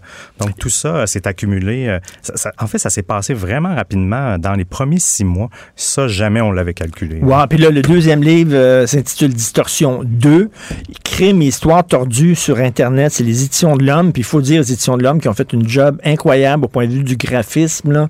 Il y a plein de, de- de notes, de commentaires de vous deux, puis tout ça sur des histoires. Des histoires complètement débiles, bien sûr. Entre autres, euh, écoute, tous ces, ces gens-là qui veulent se faire euh, prendre en selfie sur le bord des falaises, puis qui finissent Mhm. par crisser le camp en bas, là. Euh, vous en avez une coupe de même, là. Oui, tout à fait. Ben, la, la culture, on s'est toujours intéressé à la culture du like, là, cette fameuse culture qui, qui anime un peu notre monde moderne. Jusqu'où on peut aller pour avoir une notification, jusqu'où on peut aller pour avoir un like, un j'aime sur les réseaux sociaux, des commentaires. Et puis on se rend compte que finalement la mort par selfie est une est une chose qui existe. Il y a des centaines de personnes qui Ben jusqu'à oui. présent, euh, l'Inde entre autres est le pays, là, je dirais, qui euh, qui domine le palmarès des morts causées par les selfies. Donc on a fait un petit, euh, une petite recherche là-dessus pour essayer de voir justement qu'est-ce qui pousse les gens à, à, à- à poser des euh, ouais, oui. oui, effectivement à, à- à prendre des selfies à des endroits risqués puis à mettre leur vie en péril. Mais euh, c'est à ce ça, ça c'est Emile qui parle, puis Sébastien, on, on lit ça, puis je sais pas si je dois, comme, en même temps c'est triste, mais c'est drôle aussi quelque part. là. Oui, euh, ben, euh, moi, je les catégorise souvent dans les Darwin Awards du web, là, ce, ce type de personnes-là qui, qui- on dirait que l'impulsion d'avoir la dopamine du, du like euh, euh, est plus forte que la raison, en fait. C'est c'est ça qui est étrange. Le calcul de risque est, est pas là. là. Puis OK, euh, euh, il y, en a un, là, c'est une histoire incroyable, de chanteur de noces à professionnel de la torture. oui. OK. On parle du manoir euh, McCamey. En fait, c'est un c'est un homme qui a, qui a commencé. Il y a, il y a toute une petite scène, euh, je dirais, de gens qui font des maisons hantées euh, artisanales aux États-Unis. Donc c'est c'est quelqu'un qui a commencé comme ça à faire sa maison hantée dans sa cour arrière. Pour euh, le fun, pour les fun, voisins, puis pour le voisinage, oui, à San Diego, euh, en Californie. Et puis petit à petit, on dirait que ses goûts se sont euh, euh, développés de plus en plus extrêmes. Puis il en est venu à créer un, un manoir, en fait, qui a commencé à être dans sa cour arrière. Éventuellement, ça a déménagé. Et puis ce, ce manoir-là, qu'on appelle le manoir Mécamé, c'est un, un endroit où c'est pas une maison hantée comme on est habitué de faire euh, à la ronde, là, par exemple. C'est vraiment un endroit où tu signes un document de 40 pages au départ, où tu, tu dois indiquer que tu es prêt à, à un peu tout faire, là, à, à te faire littéralement torturer, à, à manger des choses, euh, euh, comment dire, inattendues. Et puis les gens, euh, il y a énormément de passionnés qui ont qui ont décidé de, de qui, qui, qui veulent faire le manoir. Et puis pour pour ce faire, en fait, tu dois re- rejoindre un groupe sur Facebook où il y a 24 000 personnes sur la liste d'attente pour euh, réussir à être à accéder au manoir. Et lorsque tu accèdes au Mais manoir, tu sais pas ce qui t'attend là-dedans. Là. Ouais, ben il y a quand même des vidéos parce que ils sont, sont très, euh, ils filment beaucoup de contenu les gens du, du manoir McCamey. Là. Donc c'est possible de voir certaines vidéos où évidemment certaines euh, Mais- certaines scènes sont censurées, mais ça va vraiment de l'extrême, de la torture euh, psychologique. euh, quand même, tu- ton ton corps est mis dans des, des situations vraiment euh, traumatisantes. Puis les gens veulent les retourner en fait. Donc il y a, il y a un peu un, un malaise des deux côtés. C'est gratuit faire ce manoir-là. Donc tu dis est-ce que est-ce que Monsieur McCamey nourrit une certaine passion, un certain fantasme à, à cette idée-là? Est-ce qu'il retire du plaisir tu sais? Mais tu sais, c'est ça, à travers ces histoires-là, là, je lisais, puis tout ça, puis votre balado, tout ça, on a tous des zones d'ombre. Oui. Un On jardin a- secret. On en a des jardins secrets, des fantasmes, des idées weird, puis tout ça. Puis on dirait que là, là, les médias sociaux, c'est comme, c'est le combustible. C'est comme, c'est pouf! Oui, ben en fait, c'est c'est qu'avant, lorsqu'on n'avait pas l'Internet, si vous étiez passionné euh, des camions, des livres, de- des insectes, euh, c'était plus difficile d'avoir une communauté, euh, de- d'aller rejoindre une communauté dans votre ville, votre village. Ça, ça n'existait peut-être pas. Mais maintenant, peu importe. En fait, euh, je vous mettrai au défi même de, de trouver quelque chose où il n'existe pas une communauté sur le web dans toutes les choses les plus absurdes au monde. Vous êtes à peu près certain de trouver une communauté qui va... euh, où est-ce que vous allez vous sentir bien Hey, écoute, y a, y a ou- les, les vidéos de, de, de, de, victimes là, qui se font là, les victimes de exact, terroristes. Tu, tu peux voir sur Internet des, des vidéos de décapitation. À un moment donné, il y a quelqu'un qui m'a envoyé ça, puis je ne veux rien savoir, je ne veux pas regarder, mais j'imagine qu'il y a des gens qui trippent là-dessus. Oui, oui, oui, des, des, des films gore, comme on Oui. appelle. Puis il y a même une catégorie, c'est des snuff movies. euh, Qui, ça, c'est, ça, c'est, c'est des faux vidéos, mais qui sont tellement faits de manière réaliste euh, qu'on a l'impression que c'est vrai. Là. Un peu, euh, là, on, on le traite pas dans, dans ce livre-là, mais Luca Rocco Magnotta, là, qui, a- qui a Oui. fait à Montréal, ben, lui, le- quand il avait diffusé le, le, le- le- le premier meurtre, les gens, à la base, croyaient que c'était un, un snuff movies, donc un, un film d'horreur ou un faux film Mais, avec mais- du mais le montage. pire, c'est qu'une fois qu'on a su que c'était vrai, il y a des gens qui sont allés le regarder quand Ben, bien même. sûr, là. oui, oui, oui. Euh, encore maintenant, il y en a qui, il y en a qui vont encore le voir là, parce qu'évidemment, euh, il a été retiré du premier site où il a été publié, mais l'internet étant ce qu'il est, hein, ça se reproduit. euh, euh, il s'agit que- qu'il y, ait un site qui soit euh, qui soit arrêté et ça, ça, ça se reproduit indéfiniment. là. donc, euh, il, Mais il y a il- toujours une, une, une preuve qui reste. Mais les deux, qu'est-ce que vous avez appris de la nature humaine? Parce que c'est ça que vous, vous explorez Oui. régulièrement, tu sais, à vos risques et périls. là. Mm-hmm. Vous rentrez dans ce, ce territoire qui est miné, qui, s'appelle le Dark Web. là. Euh, vous avez appris quoi la nature humaine? Ah, ben, en fait, elle est beaucoup plus complexe, je pense, qu'on aurait pu le penser euh, à la base. Euh, on, dirait que même, des fois, je, je me questionne, il, il y a 30 ans, tous ces, ces- ces gens-là qui commettent tous ces crimes-là sur Internet, ils étaient où leur mauvais côté à l'époque? J'ai ouais. l'impression que, que l'Internet peut faire développer ou nourrir, euh, faire émerger euh, des mauvais côtés de nous que peut-être avant on- n'avait pas parce qu'on n'avait pas les outils ou, on pouvait pas lire quelque chose qui développe peut-être quelque chose en nous. Hey, J'ai reçu un message de haineux, j'en reçois beaucoup, mais il y en a un qui est vraiment mon tabarnak, je veux que tu crèves, puis tout ça, puis c'était une petite madame. Puis là, je suis allé voir son site, euh, sa page Facebook, puis c'est une petite madame qui met des, des photos de chats puis de fleurs. Puis là, tu dis, tabarnak! Eh ben, parce que sur Internet, soudainement, le top, il a sauté ben raide, là. Mais c'est ça. Ben oui, derrière notre clavier, on est beaucoup plus fort, hein, puis on, on dirait qu'on ose un peu plus euh, euh, faire des choses qu'on n'aurait pas tendance à faire dans, dans la vraie vie, là, puis à rejoindre même des, des communautés ou des, des, des chambres à écho sur les réseaux sociaux qui, qui font en sorte qu'on va se faire servir du contenu comme celui qu'on consomme euh, indéfiniment. là. Ben, Distorsion 2, le livre, il y a le balado, vous pouvez vous abonner, abonnez-vous. Euh, Est-ce que vous avez d'autres projets? Euh, ben, vous pouvez pas en parler, On a sûr, toujours mais- d'autres projets. Euh, on a d'autres projets avec notre illustrateur Ron aussi qui a illustré le, le livre. On peut pas en parler euh, jusqu'à date. Qui est un illustrateur euh, français, oui, français, euh, qui est bien connu. là, qui était pour, un de euh, vos fans, puis c'est comme ça, vous avez euh, Oui, été oui. en contact avec lui. Exactement, qui, qui lui il publie publie des bandes dessinées euh, constamment, là, qui a un grand un grand catalogue de bandes dessinées. Mais je dirais que notre projet, notre plus grand projet, c'est le c'est le balado, le podcast qui revient le 5 octobre euh, prochain, donc euh, partout là, sur toutes les plateformes. Puis euh, ça, ça- est-ce que ça prend beaucoup de... Vous faites ça à temps plein maintenant ou quoi? Euh, non, Est-ce que vous avez une job euh, Oui. à part? Là? Oui. Une vraie job, comme on dit. Oui, là. un vrai job, des familles. euh, donc, euh, on fait, on, on, on, on essaie de- de- d'agencer le casse-tête du quotidien pour, pour y arriver, là, mais ça, ça demande beaucoup d'efforts et de coordination, honnêtement, et de discipline. On n'a pas le choix de faire des, des compromis, des, des sacrifices là, pour arriver. euh, Mais à c'est ça qui est le fun avec les, les- les médias sociaux puis tout ça, c'est que, tu sais, avant, là, pour euh, devenir journaliste, il y avait une voie à suivre et tout ça. Maintenant, euh, tu peux partir ton balado, ça peut être un succès mondial. Ben oui, là, tu oui, exactement. T'as pas besoin de faire partie de la gang des médias, là. Non, tout à fait. Puis en ce moment au Québec, il y a une certaine effervescence aussi qui est très stimulante autour euh, autour des balados. Là. Non seulement Cube, vous en, vous en faites beaucoup, mais il y a plein d'é- d'indépendants aussi qui en, Oui. qui en font. Puis c'est un, un milieu qui est très euh, très bourgeonnant en ce moment. Non, non, moi, j'aime ça, des histoires comme ça. Bravo, les gars. Émile Gauthier, Sébastien Lévesque. Tu sais, des fois, il y a des gens qui prennent une bière, on devrait faire ça, on devrait faire ça. Vous autres, vous avez, on va le faire. Oui, on a décidé comme, dit, comme dit Nike, just do it. Oui, exact. Ouais, avec la ça. bière. Avec la bière. Avec la bière aussi. Donc, euh, écoute, merci beaucoup, Émile Gauthier, Sébastien Lévesque, Distorsion 2, puis bien sûr, il y a votre balado. Merci beaucoup, Merci les à gars. vous. Merci à vous. Euh, ben, c'est Benoît qui prend euh, la relève tout de suite. N'oubliez pas notre rencontre, Benoît et moi, à midi. Merci beaucoup à Florence Lamoureux à la recherche. Merci beaucoup, Florence. Merci, Maude Boutin. Merci, euh, Jean-François Roy à la console de la réalisation. On se reparle demain, 8 heures. Cube Radio.